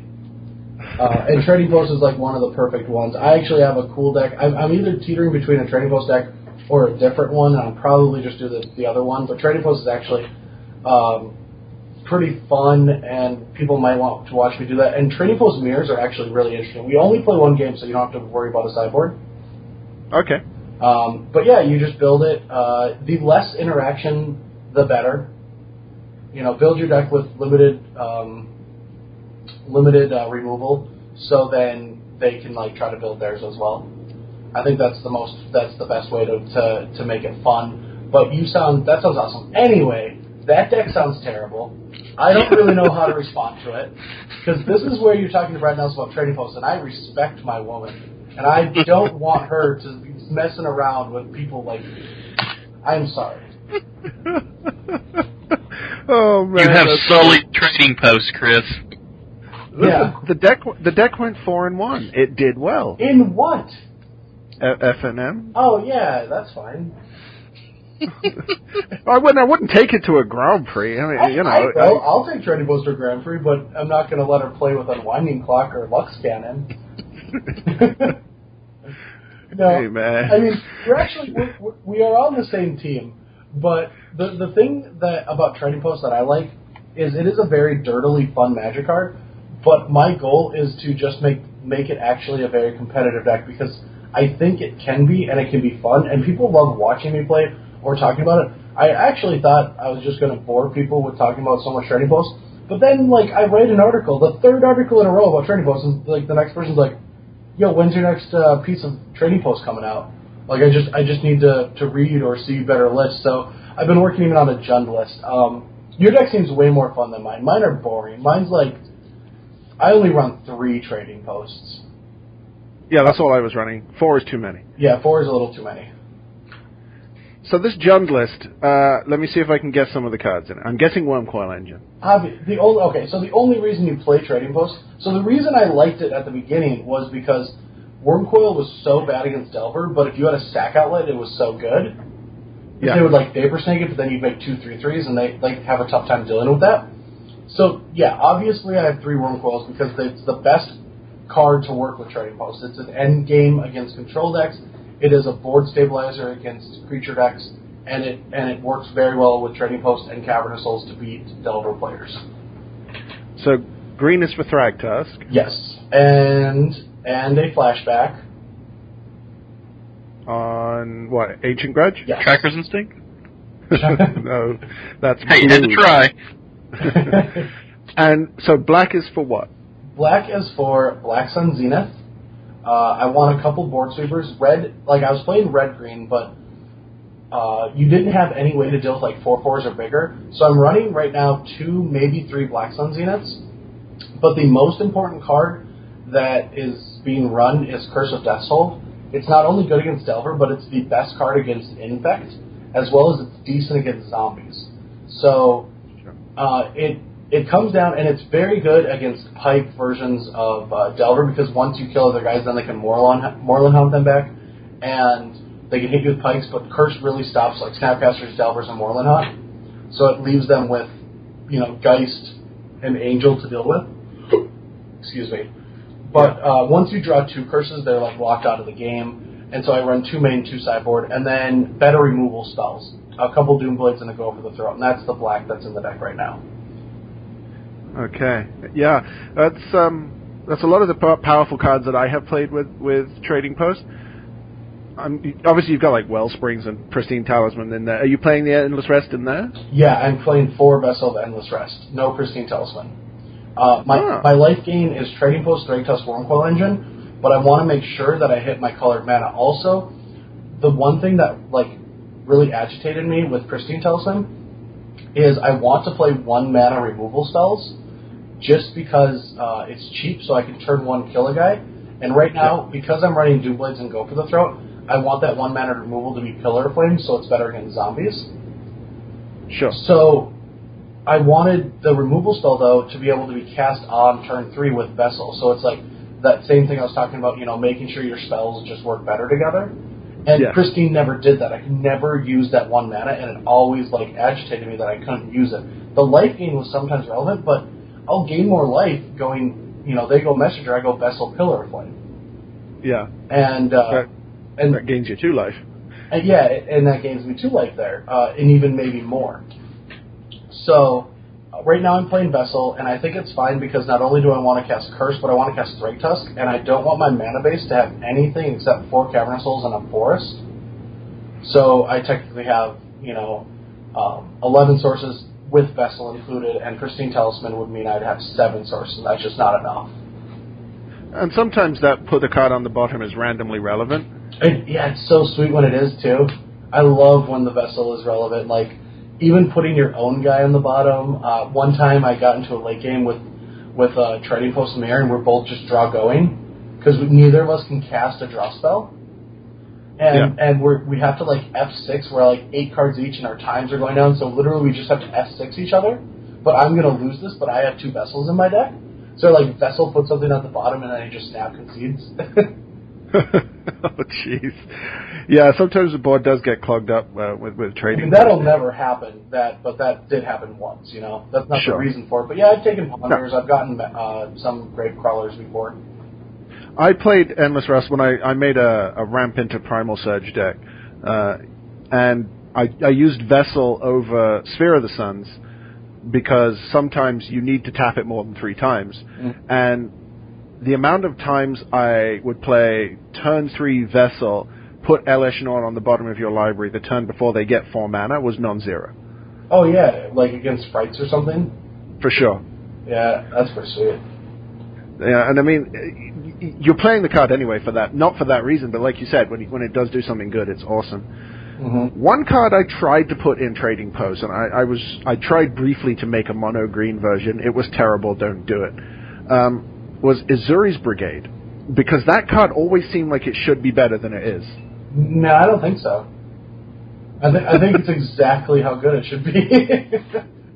I mean, it's an eight eight for four mana in that deck almost all the time. Yeah, but for one more mana, you get an eight eight and something else gets bigger. Like, there's Warfield Silverheart in the form. I, I suppose, yeah. Warfield- Forgot all about that guy. Yeah, like, Thraktusk is a better magic card. Like, the thing is, is it, if it doesn't pass the Snapcaster Mage test, or it's not the biggest thing humanly possible, it's not good enough. Um, and I think that card would be sweet for something like Trainwreck Tuesday, trying to make it work. If like the rules were there, like maybe like one of the Trainwrecks could be no deck can cost more than ten dollars. You know, then maybe yeah. that would be sweet. And I don't know what the next shows are going to be, but right now Magic is too powerful. I, I think it's a great game. And I love it, but the cards are just too damn good. Like, for the first Trainwreck Tuesday, I was, like, scrolling through all the cards in Standard, I was like, oh my god, all these cards are sweet. I didn't even know they existed. Like, I feel jealous so for, all like, the cards are better, the creatures are too good. Yeah, it's all the creatures, a lot of the spells are too good. Like, Magic's just amped up, the variance is pumped up a lot. But you look at your Scars block, and I'm like, all these cards are awesome. Like, I played that one card, the Anvil, that I could like, pitch a card and make my cards cheaper. I was just casting. I blew some for like nine, and then I just started casting Minesavers for free. And I was like, yeah. People do this? This is how people play Magic? This is awesome. Why was I playing on Pro Tours for so many years? Sunblitz Anvil is one of the. It's another one of those cards that I always thought, you know, this is just short of being awesome. It's the two for one potential that's kept it from ever being really played. I mean, yes. If you put a Solemn on that, you can play an artifact or a creature for cheaper. It's it's just stupid. Oh yeah, I had Silvermears and uh, Phyrexian Metamorphs in the deck, so I definitely was doing that and like getting Metamorph value and stuff like that. It was it was fun. Like, uh, but yeah, there's so many sweet cards in Magic, and uh, I think Trading Post, the version at least that I've been playing, is like the coolest thing you can do. Maybe the five color control deck I've been playing, but from what I see people playing with, it's the coolest stuff you can do that actually might be able to win. And the five-color control deck I've been playing, I haven't actually lost a match on Moto yet. I'm, or I lost one. I went three one in a daily, I four oh in a daily, and then I went and won three eight-mans in the last couple days. So that deck might be real. Yeah, it sounds pretty good. Uh, you'll have to ship me a list so I can play it on Friday. Um, so... Travis, have you done any brewing with, with Trading Post? Because you've got a chance to ask the master if there's anything you need to know. He's already told me mine's absolutely awful. I've been working on Green-White Trading Post with Rock's Faith Mender. Oh, yeah, I worked on that already. It's not that good. But both Travis and I built a, a Green-White deck, because Rock's Faith Mender is really good against zombies. They have uh, one spell to kill it, because mm-hmm. a lot of them are just running Tragic Slip. And it blocks everything in their deck without killing most of it, so you don't have to worry about Blood Artist and, and Faith Menders coming... Oh, not Faith Menders, uh, Messengers coming back. Plus, it gains your stupid life when you untap the next turn and cast a Thrag Tusk. And it totally pants the zombies. And, and and if you have multiples of them, then like the Thrag Tusk gains you twenty or forty life. Oh, yeah, yeah. It's, that's stupid. It's just stupid. I uh, I ended one game against zombies on seventy-two life when I played the deck. Yeah. But I mean, we, Travis and I went different ways. I went, I went more aggro, and I, I, I was worried about the deck doing nothing without a Faith Mender, so I went with like Restoration Angel and Blade Splicers, and uh, I still had the option of turn one Mana Dude, turn two Sword, which is hard for pretty much any deck to come back from. And yeah, the deck was really fun to play, and it, and it did powerful things. Travis went more controlling, and you haven't lost to zombies, have you, Travis? Nope, I'm like twelve and oh against zombies. I haven't lost a game to zombies yet. Have you beat Delver? Uh, I beat it twice last night. Really? Yeah, it's just basically you just gain enough life to where they have to overcommit and then Day of Judgment. Interesting.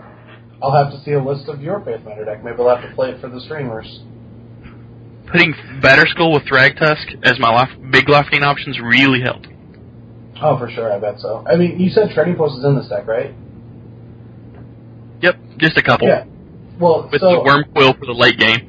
Okay, Worm Quill, yeah. I definitely think that Batterskull should not be in this in any Trading Post deck before, unless it's the fifth Worm Quill engine. Like, if your deck wants four Worm Quill engines, then run a Batterskull. But it's, like, a significantly worse Magic card than, than um, Worm Quill. Now, Batterskull was very good when you had, had Stoneforge Mystic, but I actually think that Worm Quill is just by far a better card. I don't get why people play Batterskull and not a full set of Worm Quills. Having said that, a Worm Coil with a Batterskull on it. Oh, I've done that. That's sweet. I did that before I knew I knew that I didn't want both in the deck. I was like, well, I want my cards to curve correctly. That doesn't feel fair when you do that. I mean, you don't get double lifelink anymore, which kind of sucks. Unless you have... A, no. Unless you have... The Batterskull is the one card that's really helped me against Delver. Being able to let them uh, Vapor Snag the token and still have the card around to uh, equip something next turn. I mean, I think that's the slot where... That's why I want Thrag Tusk more more than that, too, right? Oh, well, I've got the playset of Thrag Tusk here. This thing is as top-heavy as can be. so you, uh, you my, I have one... The last card of the deck, I put in one Rancor. That's my one one drop. Wait, what? This is a Faith... A Faith Mender deck with Rancor in it? One Rancor. Well, P- putting Rancor on a Faith Mender is actually quite hilarious. You guys are madmen in here. Let me show. Rancor, and then eight uh, by eight two drops are all ramp spells, and then Oblivion Ring, Beast Within, Day of Judgment. I, I just, I really want to see a Rancor on a Worm Coil engine now. Like, I really should. Like, it's you glorious. Have, you have three blockers? Oh, but you're only at five life? Okay, we'll take that. I'll put this Rancor on my Womb Religion. I have everything. G G. Well, any questions uh, you can think of trading post-wise? Uh, no. I have I have nothing standard related. I'm, like, completely zoned out on standard. You've joined the movement you for the greatest match demand. Yeah, you actually just sound zoned out right now. No, I, I need to take Brad's advice, and I need to start looking for the next sealed G P. Try and get that karma to work for me. No, I mean, is it still really from the G P beating he took? I can't remember who said it, but someone said if you're not playing Mindslaver in a trading post deck, you're doing it wrong because there's a lock there with no other cards. Well, I, that's actually very easily... Like, it might be true, but the argument is just a win more. A lot of players... So, I did the show with Jerry last week, if anyone saw it, for G B T V. But yes. We were talking about how win more is this crutch that is so needed when players are moving from casual to competitive. Because you your your, your path is opened up to you. You can see how you win the game, because your cards are so powerful. That's why people, you know, latch onto cards like Bloodbraid Elf or Giraffe's Messenger or Primeval Titan. All these cards are like, you can just see how good they are by looking at them. And now those cards aren't win mores, but it's the same mental state where people just starting the game will want to like, well, I don't know how to do combat, therefore I want the biggest creature. You probably don't need the biggest creature to win, but it's easier to win because of it. So a lot of people latch on to that mindset for way too long, and Mindslaver is actually a win more in this deck. I have not, I've found times where I've won it, but I've never found a time where I needed it.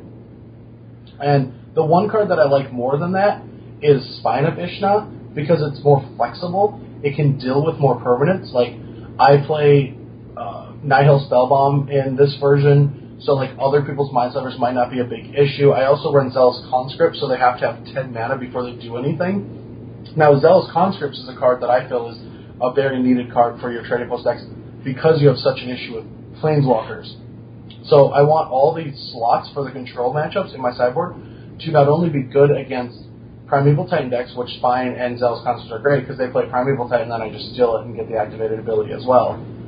And uh, or or kills Planeswalkers. So I think Mindslaver with the Trading Post combo is really awesome, but it is definitely a crutch uh, when you're building these Trading Post decks. Oh, okay. Yeah, Zealous Conscripts is one of the scariest cards in Standard for me. Uh, it's made me scared to play. Like I, I played a Reanimator deck that ran Gisela, oh. and I was really, really scared every time I was playing against Naya, because I'm like, well, I could... It's like, dude, I want to give you the game. Yeah. But once Gisela hits the board, it's scary how good she is. Mm-hmm. Like, I don't think there are many decks out there that can just deal with her.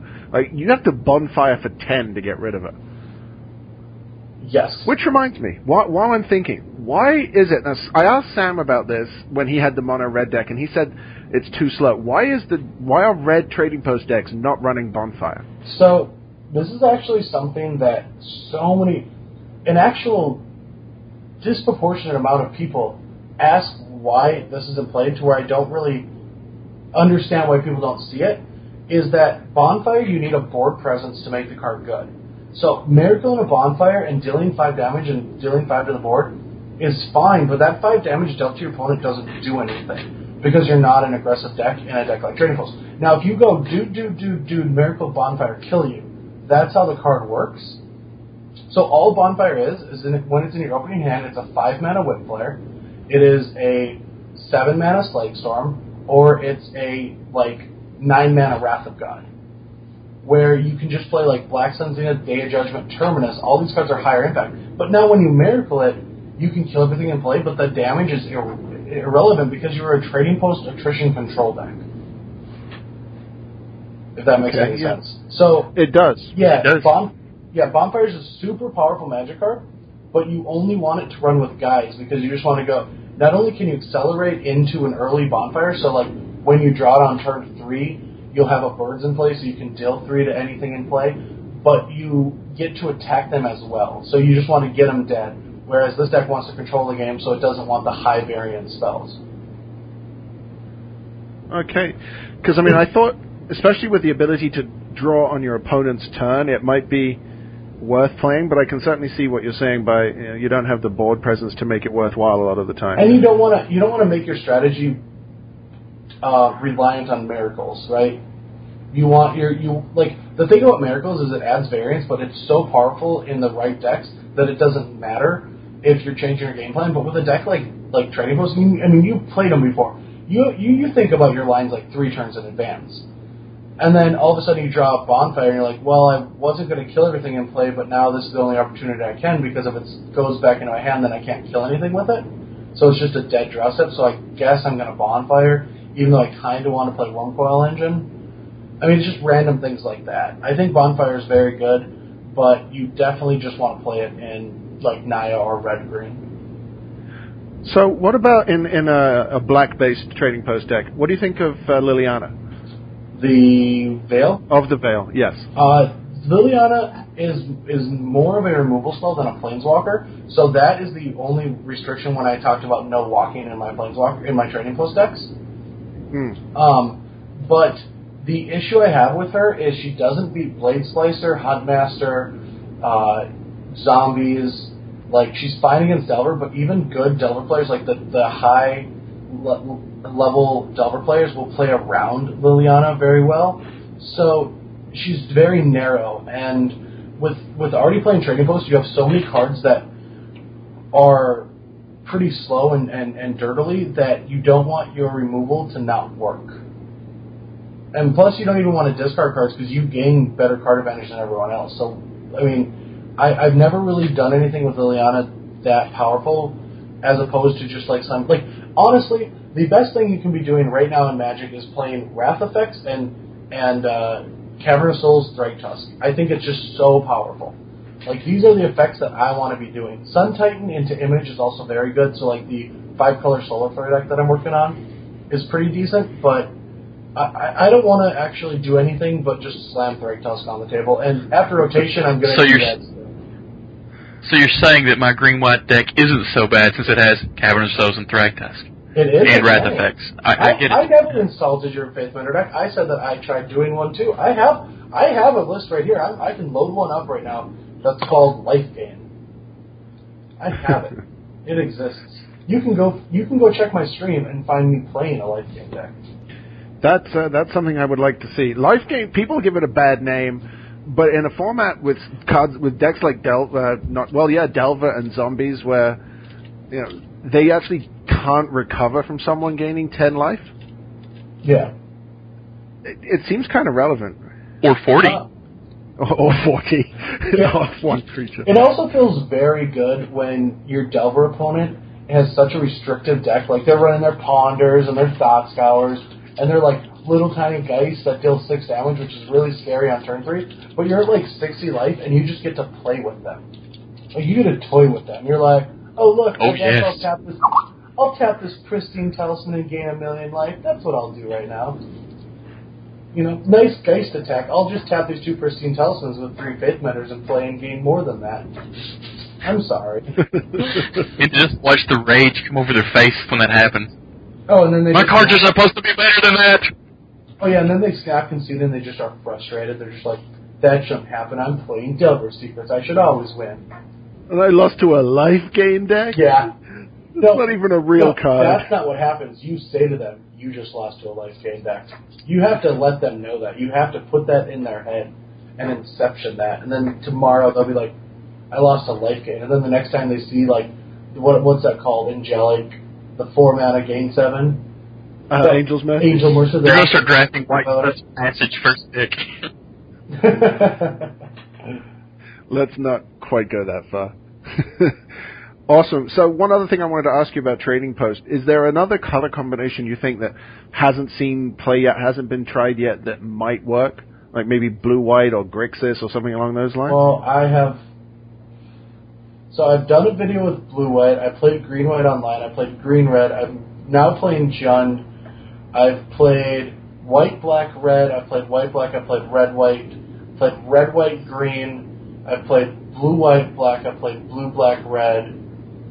So I think the only one I haven't done is... Rug?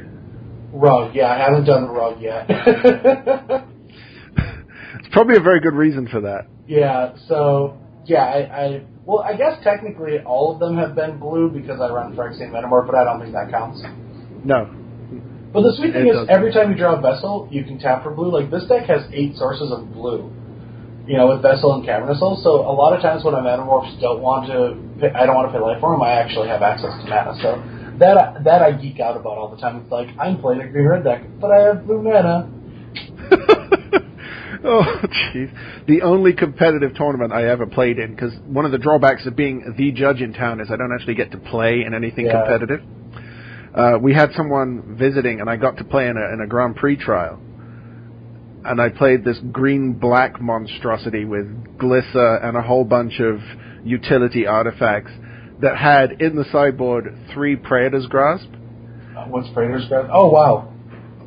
The black-black one. Oh, you do, search oh, oh, do tell. I'm listening. So the opponent... This was when Wolf Run was huge. And I knew I had not quite the same amount of ramp, but I had enough ramp to be okay against the Wolf Run decks. And I knew that if I could go turn two Praetor's Grasp and steal their Primeval Titan, I would probably be able to cast it before they found their own. And I beat... I, I made it to the finals. I lost in the in the finals of that tournament. And I beat three Wolf Run decks, each one by resolving Praetor's Grasp, twice for Primeval Titan and once for Khan. That's awesome. That's and then uh, c- copying it with my Metamorph off of Birds, oh, also yeah. tapping for blue. Oh, yeah, Metamorphs so. are fast. Like, uh, the G P that I took second with the Grand Architect deck was the most fun tournament I've ever played because I just played eight clones, and I would play against, like, Wolf Run, and all, like, my opponent would Infernal Titan, and then I'd look at him, I'd just look at him in the eyes and say, "You're not going to like my turn." That's what I'd say. And I'd untap and make two Infernal Titans, kill his, and say, "Go." And I felt like Jeez. the biggest boss on the planet. Yep. No, I actually played something similar to your uh, to your uh, Grand Architect deck at uh, game day, but of course it had Trading Posts and Tesserets in it, so you would hate it. But it there was it was like three three Worm Coil Engines on the table, and then my opponent played um, a Massacre Worm, so then I had a Massacre Worm because that seemed like something fun to do.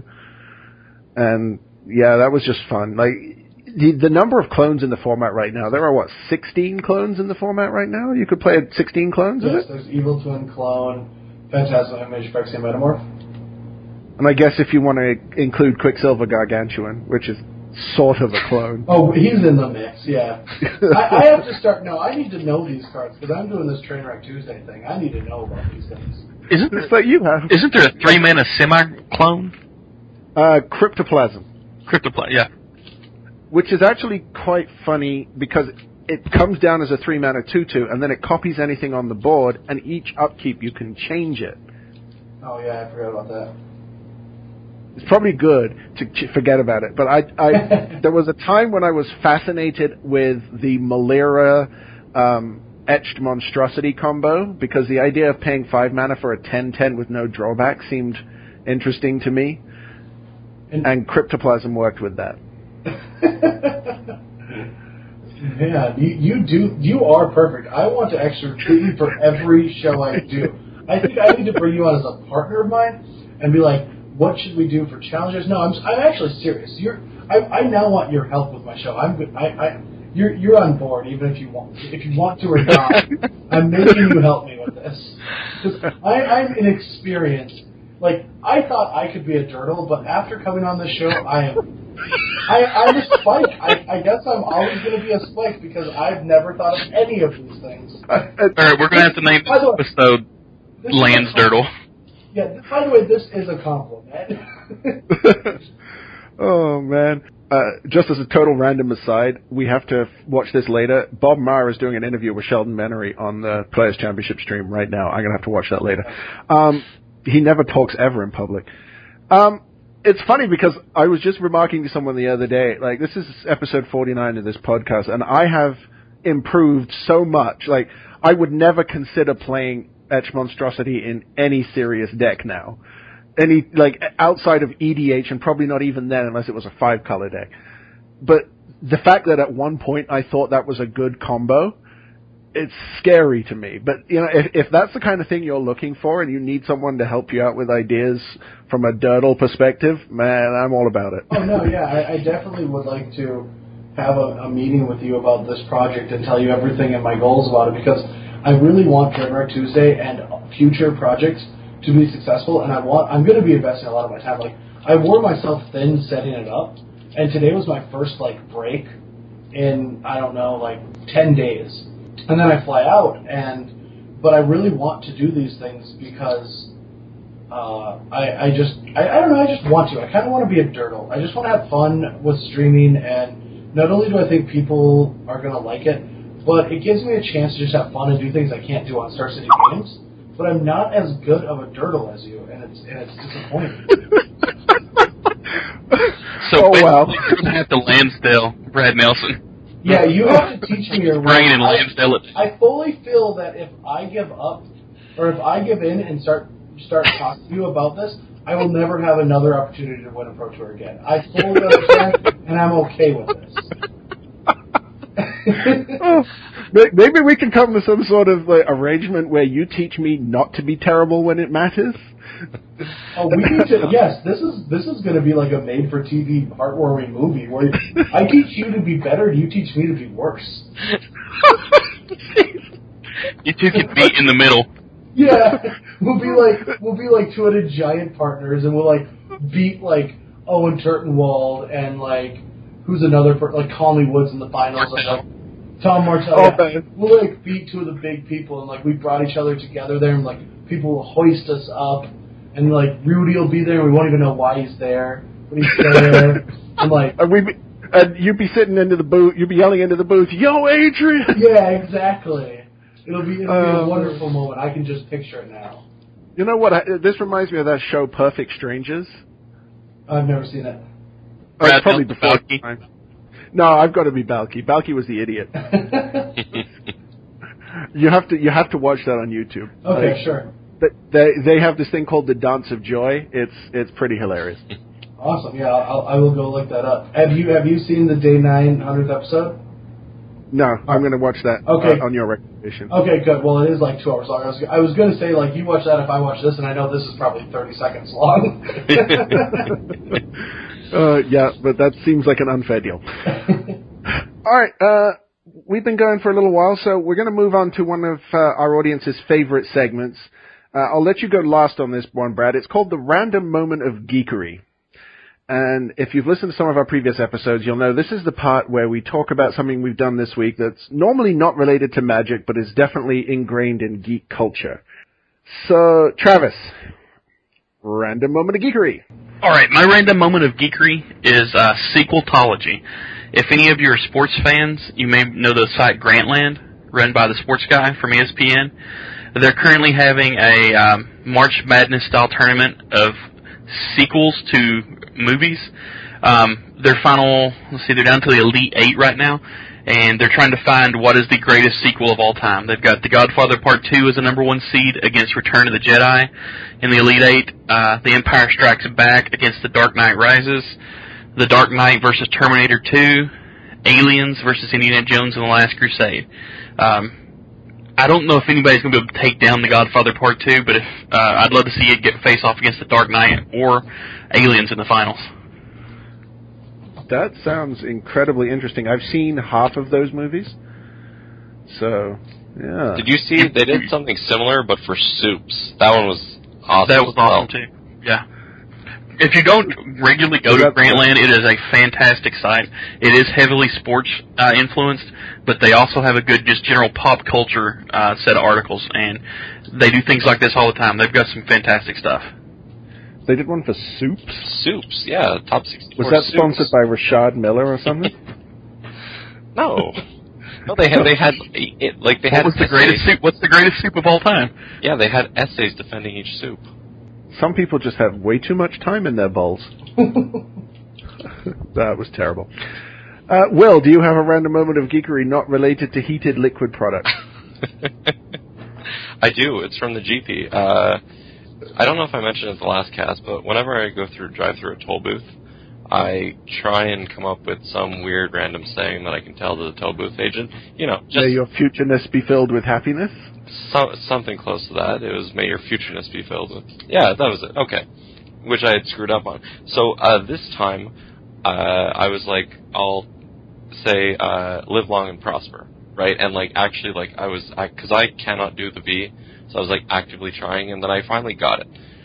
So we pull up to the toll booth, and I give the dollar, dollar to this lady who's like seventy-five years old. So like I actually get the V right, and I'm like, live long and prosper. And like as soon as I say it, she's like, and thee as well, like with this big smile. And I was just like, I just got owned by this old lady.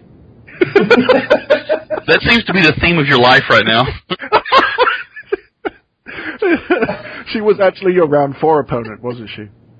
I was just like, because, you know, most of the time they're just, like, shocked, don't know what to say, and they're like, uh, yeah, sure. But, like, right on cue, this, like, seventy-five-year-old lady, and me as well, and I was like, that's it. I just got owned again. It's time to go home. That's absurd. All right, just to give Brad a little more time, I will give my uh, moment of geekery. I'm a big fan of Gak Attack. Uh, these guys, they do choreographed fights and scenes on YouTube. And one something they've started doing is ultimate fan fights. They did uh, Captain America versus Batman last week, which was pretty cool. This week, they did Scorpion from Mortal Kombat against Ryu from Street Fighter. And it's actually epic. You absolutely have to watch it. The link will be in the show notes. But it's got all of the trademark moves. Like the, the special effects and the choreography on this thing is amazing. Uh, some of you might remember the Ninja Jedi video we did a few weeks ago that we put, we, well, it was months ago now, that we, uh, we spoke about in this segment. It's done by the same guys. Now, it's not quite epic enough to have Ninja Jedi monks. Yeah, let that one sink in for a little while. But still, Ryu versus Scorpion with dragon punches and spears and fireballs. Yeah, it's, it, just go watch it. Alright. So is it my turn now? Yes, sir. And I, I can geek out about anything I want? Yes, you can. Okay, well, in fifty minutes, actually, there's this tournament for StarCraft two. Now, I don't even play StarCraft two. I only watch it, and most of it's because of Day nine. But there's a tournament that's being played that I think is just this awesome idea that I would love to see Magic do.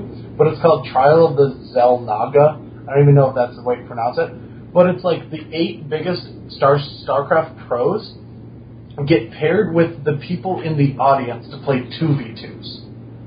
So, like, they're playing for prizes, but, like, the fans become part of the show, and they play, they have an eight-player bracket where they just single a limb to the winner, and, and different people in the audience get picked to play in this tournament, and then you're on a two v two, so, like, you're like, all right, this is your partner, and then you get, like, five minutes to talk with your partner, and then you play StarCraft. So it's like, if, like, I would be up against Luis this round of a Pro Tour, and two people from the audience show up with their standard decks. You're like, well, what are you playing with?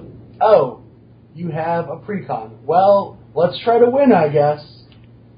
And I think it's just this awesome, like, show. So it's like the stream goes live in fifty minutes. So after this, I'm going to make myself some supper, and I'm going to just sit down and watch some uh, StarCraft stream. I have no idea what's going on, but I like it. That sounds awesome. Can you imagine, like, if you take something like the Players' Championship right now, so you have thirty-two pros, and at random you pick thirty-two people with zero lifetime pro points and do a, a two-headed uh, giant event like this? Yeah, it's awesome. This is something that should happen at Gen Con. Like, the, the I, I, I'm not, this is me nitpicking at WotC. So, has any any of you guys ever watched me do commentary for S C G?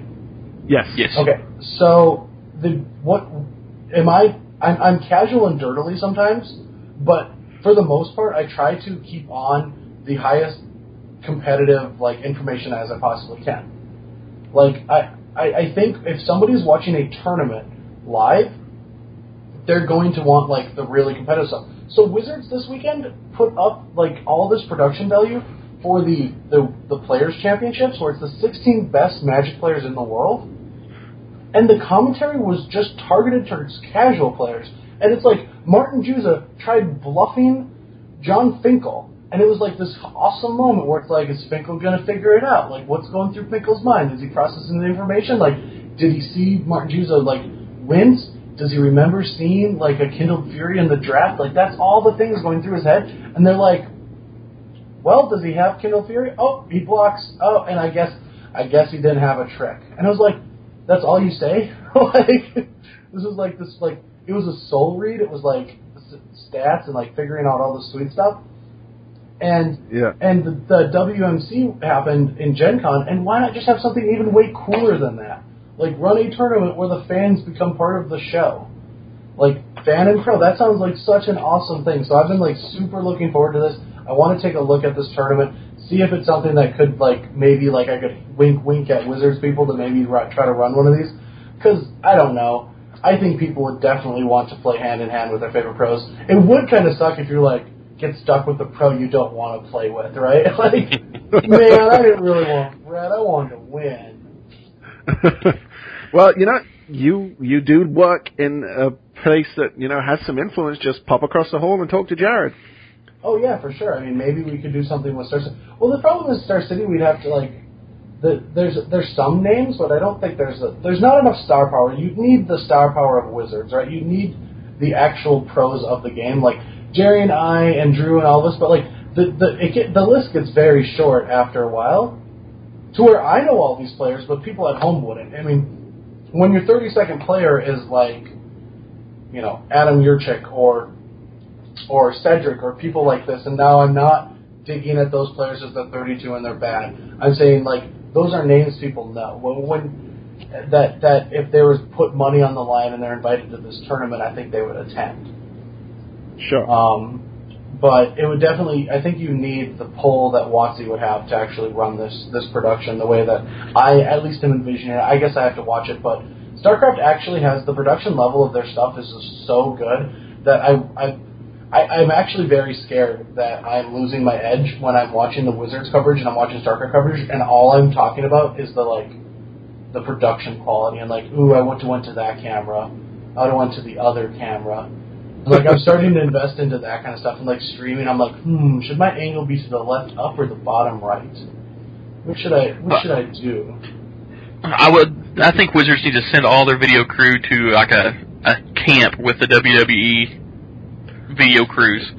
Absolutely. W W E. Their, I mean, their production values are outstanding, and have been for decades. Oh, yeah, I mean, but they have to, because they have to be really snappy, right? It's not, it, the cool thing about, like, wrestling camera and production value is it's so fast-paced without even knowing that it's fast-paced. Like, yeah. It's just a dude talking with a microphone for fifteen minutes. That has to be the most boring thing you've ever seen. Like, throw a chair over this guy's head. Why is he talking? But when you watch it on T V, it's like, yeah, I'm interested. Like, keep going. I, I don't care what you're talking about. This is fine. Like, because there's so many different camera angles and... Yeah, I, I know what you mean. That would actually be pretty sweet, but you can't. That, they do a great. They have a great sense of letting, um, letting the performers speak versus the uh, not just physically speak, but speak with their actions versus the commentators themselves. Yes. The correlation between the two is it's better than most other sports the way they do it. But that only works, and I mean, I actually wrote part of an article about this. Because I, I strongly think that Magic coverage can learn a lot from wrestling. It only works because we are invested in the characters of the wrestlers. There are very few players, pro players, that we as an audience are invested in their personality. And I think if, if the coverage did a better job of that, gave us little vignettes about certain players and, you know, gave us a little history, gave us a little insight into their background, maybe even some sort of, I grew up in this sort of a place, like uh, Rich Hagon did with your book, yeah. Brad, your e-book. Like, that sort of thing makes us know you as a person and, and gets us emotionally invested in cheering for you, not just based on the fact that, oh, I like your tweets. Exactly. Well, they need some good vignettes. Well, it's actually kind of cool. So I would like, I mean, not with the production, but actually the commentary. I'm going back to my stomping ground to commentate for the first time. I know most of the big names from Minnesota and Fargo. And that's actually what I was going to push for is I was going to try to do story arcs for the players that no one has any idea who they are. Not just, because the only people that most people will know in that area is Matthias Hahn, Brandon Nelson, and Corey Baumeister, my brother. Yeah. So there's not a big many names there. So I was just going to tell their stories regardless of interest or not. I was just going to be like, well, this guy won this. See, that sounds like a fantastic idea.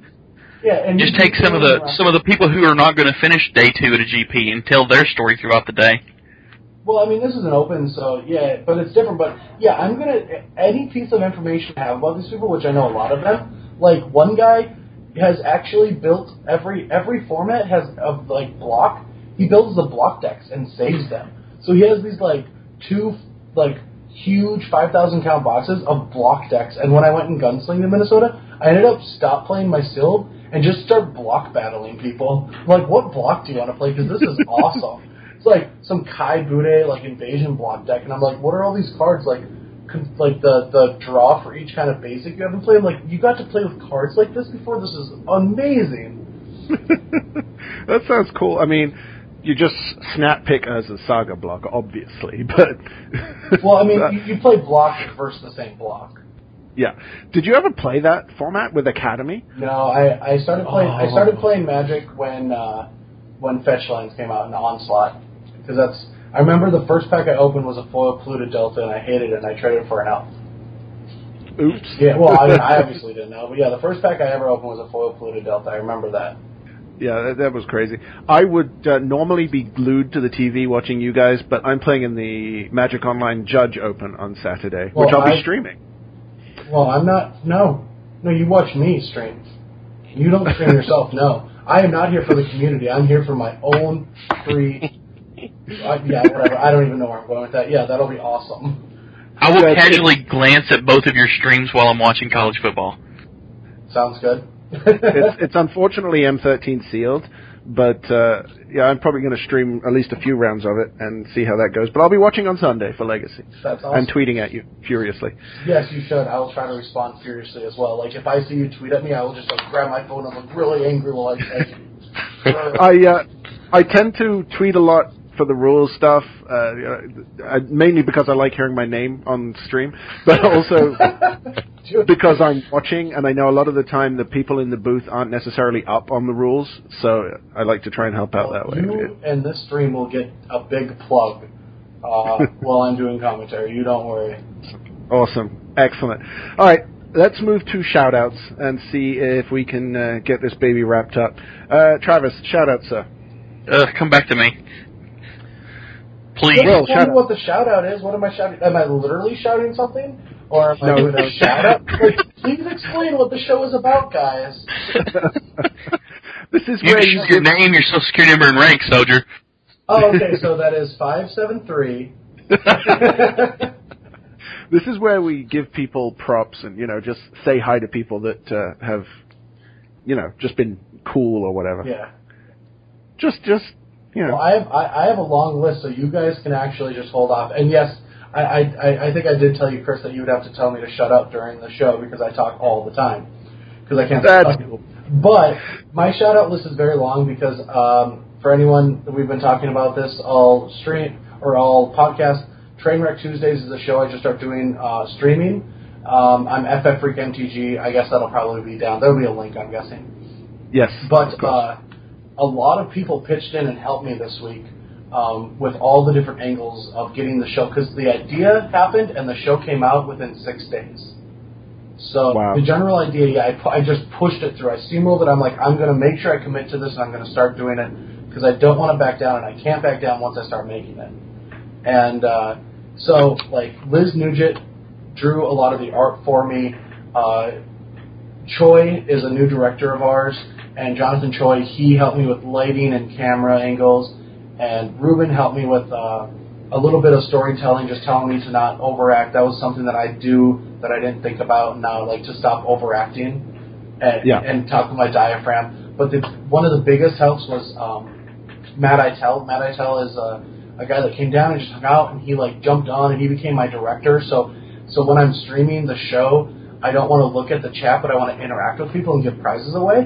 But I don't want to sit there and just read the chat all the time. So he actually just sent me A I Ms of interesting things people said, or winners, or anything that, like, any problems that they're having, like, if they were having noise problems, he would just tell me in the chat. So he was, like, watching the stream while being a pseudo-director, which was awesome, and not only did he help me, like, framed himself with some cool stuff, but he like helped fix my computer and helped me with H T M L. Like he was the he is the he's behind the scenes of Trainwreck Tuesdays, and he continue he will continue to be.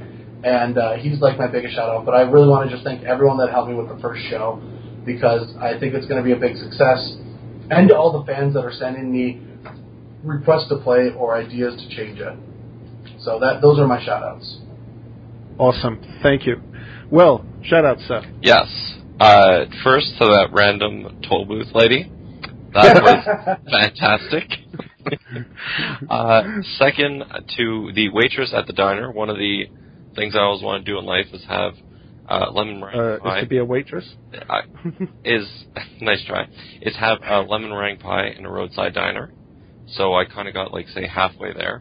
They didn't have any well, meringue pie, but I did have blueberry pie in a roadside well, diner, which was fantastic. So a shout out to that you, lady for recommending it. You need to get some better life goals, my friend. Just something I want to do. Simple things that matter. For sure. Not the worst. Uh, then a shout out to the three guys that went down to G P Boston with. Uh, Kirk, who I just kind of like dropped him off and he disappeared till like the end of the weekend where he's like, okay, time to go home. And I was like, where were you all weekend? Uh, to Eugene, who came up with the fantastic game of Barry or Kenny. And the way it works is whenever someone asks you a question, you either answer with Barry or Kenny. So, for example, someone was like, oh yeah, are you guys going to eat? And we were like, Barry. And they didn't understand what was going on, but every time we were able to do that, it was worth one point, though we didn't keep track. I know, that's fine. You guys don't have to understand either. uh, then a shout out to K Y T, who he made day two, though uh, his record on day two was uh, almost as good as yours on day one. Sure, almost as good. And uh, finally, a shout out to Brad for coming on the show. It's uh, absolutely well, awesome you. to have you on, and uh, it was uh, it was enjoyable as a cast. Thank you. I, it was a blast. I, I definitely had a ton of fun doing this, and uh, I'll come back again if it ever happens, but uh, you guys have to send Chris my way for next Tuesday. Oh, we will. We'll make sure he has his uh, mono clone deck built for you. You may regret at saying that to us. No, I will not, because it'll be awesome. There's a very good chance they won't uh, let me come back if they send me away. They're like, dude, you left. I'm sorry. You're not yeah. part of this anymore. This seat's taken.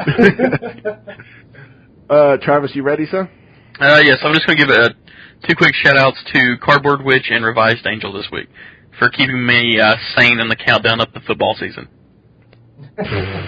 On what plane are you sane? Good point. Keeping me from going on a killing spree until football. There we go. All right, yeah. Oh.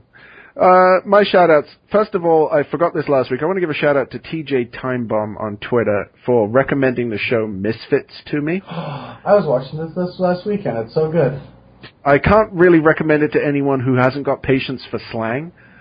Um, but if you have patience for slang, it's hilarious, and it's really, really good. I've only seen the first six episodes, but the first six felt like all three seasons of Heroes put together, which I think I said last week. Yeah, it's it's an awesome, yeah, the show's, like, just grind through it all, it's amazing. It, yeah, it's a really unique take on it, and it, I mean, the British slang has just felt like home for me, but there are some people who would probably find it a bit uh, daunting, I would imagine.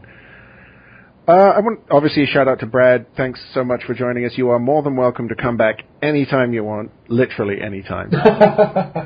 I'll just be a normal person on it. Hey, listen, don't tell I, me. I, I am that friend that needs a place to crash for the weekend and is still there on Monday, just so you guys know. That's cool. I, have, uh, I got a spare room, and, you know, you can catalog my cards in your spare time. Oh, God, I don't even do that with my own stuff. There's a picture on Facebook of my dining room table because there were always kids asking me, like, oh, do you have two Vapor Snag I can borrow? I'm like, kid, if you come to my house and find two Vapor Snag, you can keep them. And they never understood why, so I posted a picture of my dining room table, which is just my unsorted commons and uncommons, and they don't ask anymore. See, you guys just got to go ahead and get married. That's what my wife does. She sat in for hours sorted my cards. Um, I've got, like, five of the ten thousand stack boxes of them. She sorted them all by herself, so just get married. Why would she do that? Because she's a type A personality. That's ridiculous. She enjoyed it. That is messed up. I was married. I uh, no, I mulliganed that marriage, shipped it back for another six. Ooh. I've ne- yep. I've never opened a booster pack. don't don't be in a hurry. Close the magic community. Keep keep them for drafting. Just keep shuffling your deck. Oh man, just keep goldfishing that shit. I, um, I really love these innuendos. They're so good. I know, that, right? It's that home awesome. Should know what we're talking about, and if you don't, your balls will drop soon enough. I, I don't think we can possibly top that. So I think on that note, we're going to wrap this one up. So for Travis, for Will, for Adina, who had to go back to work, and for very special guest Brad Nelson, this is Chris saying join us again next time for another exciting episode of Horde of Notion. Brad Nelson,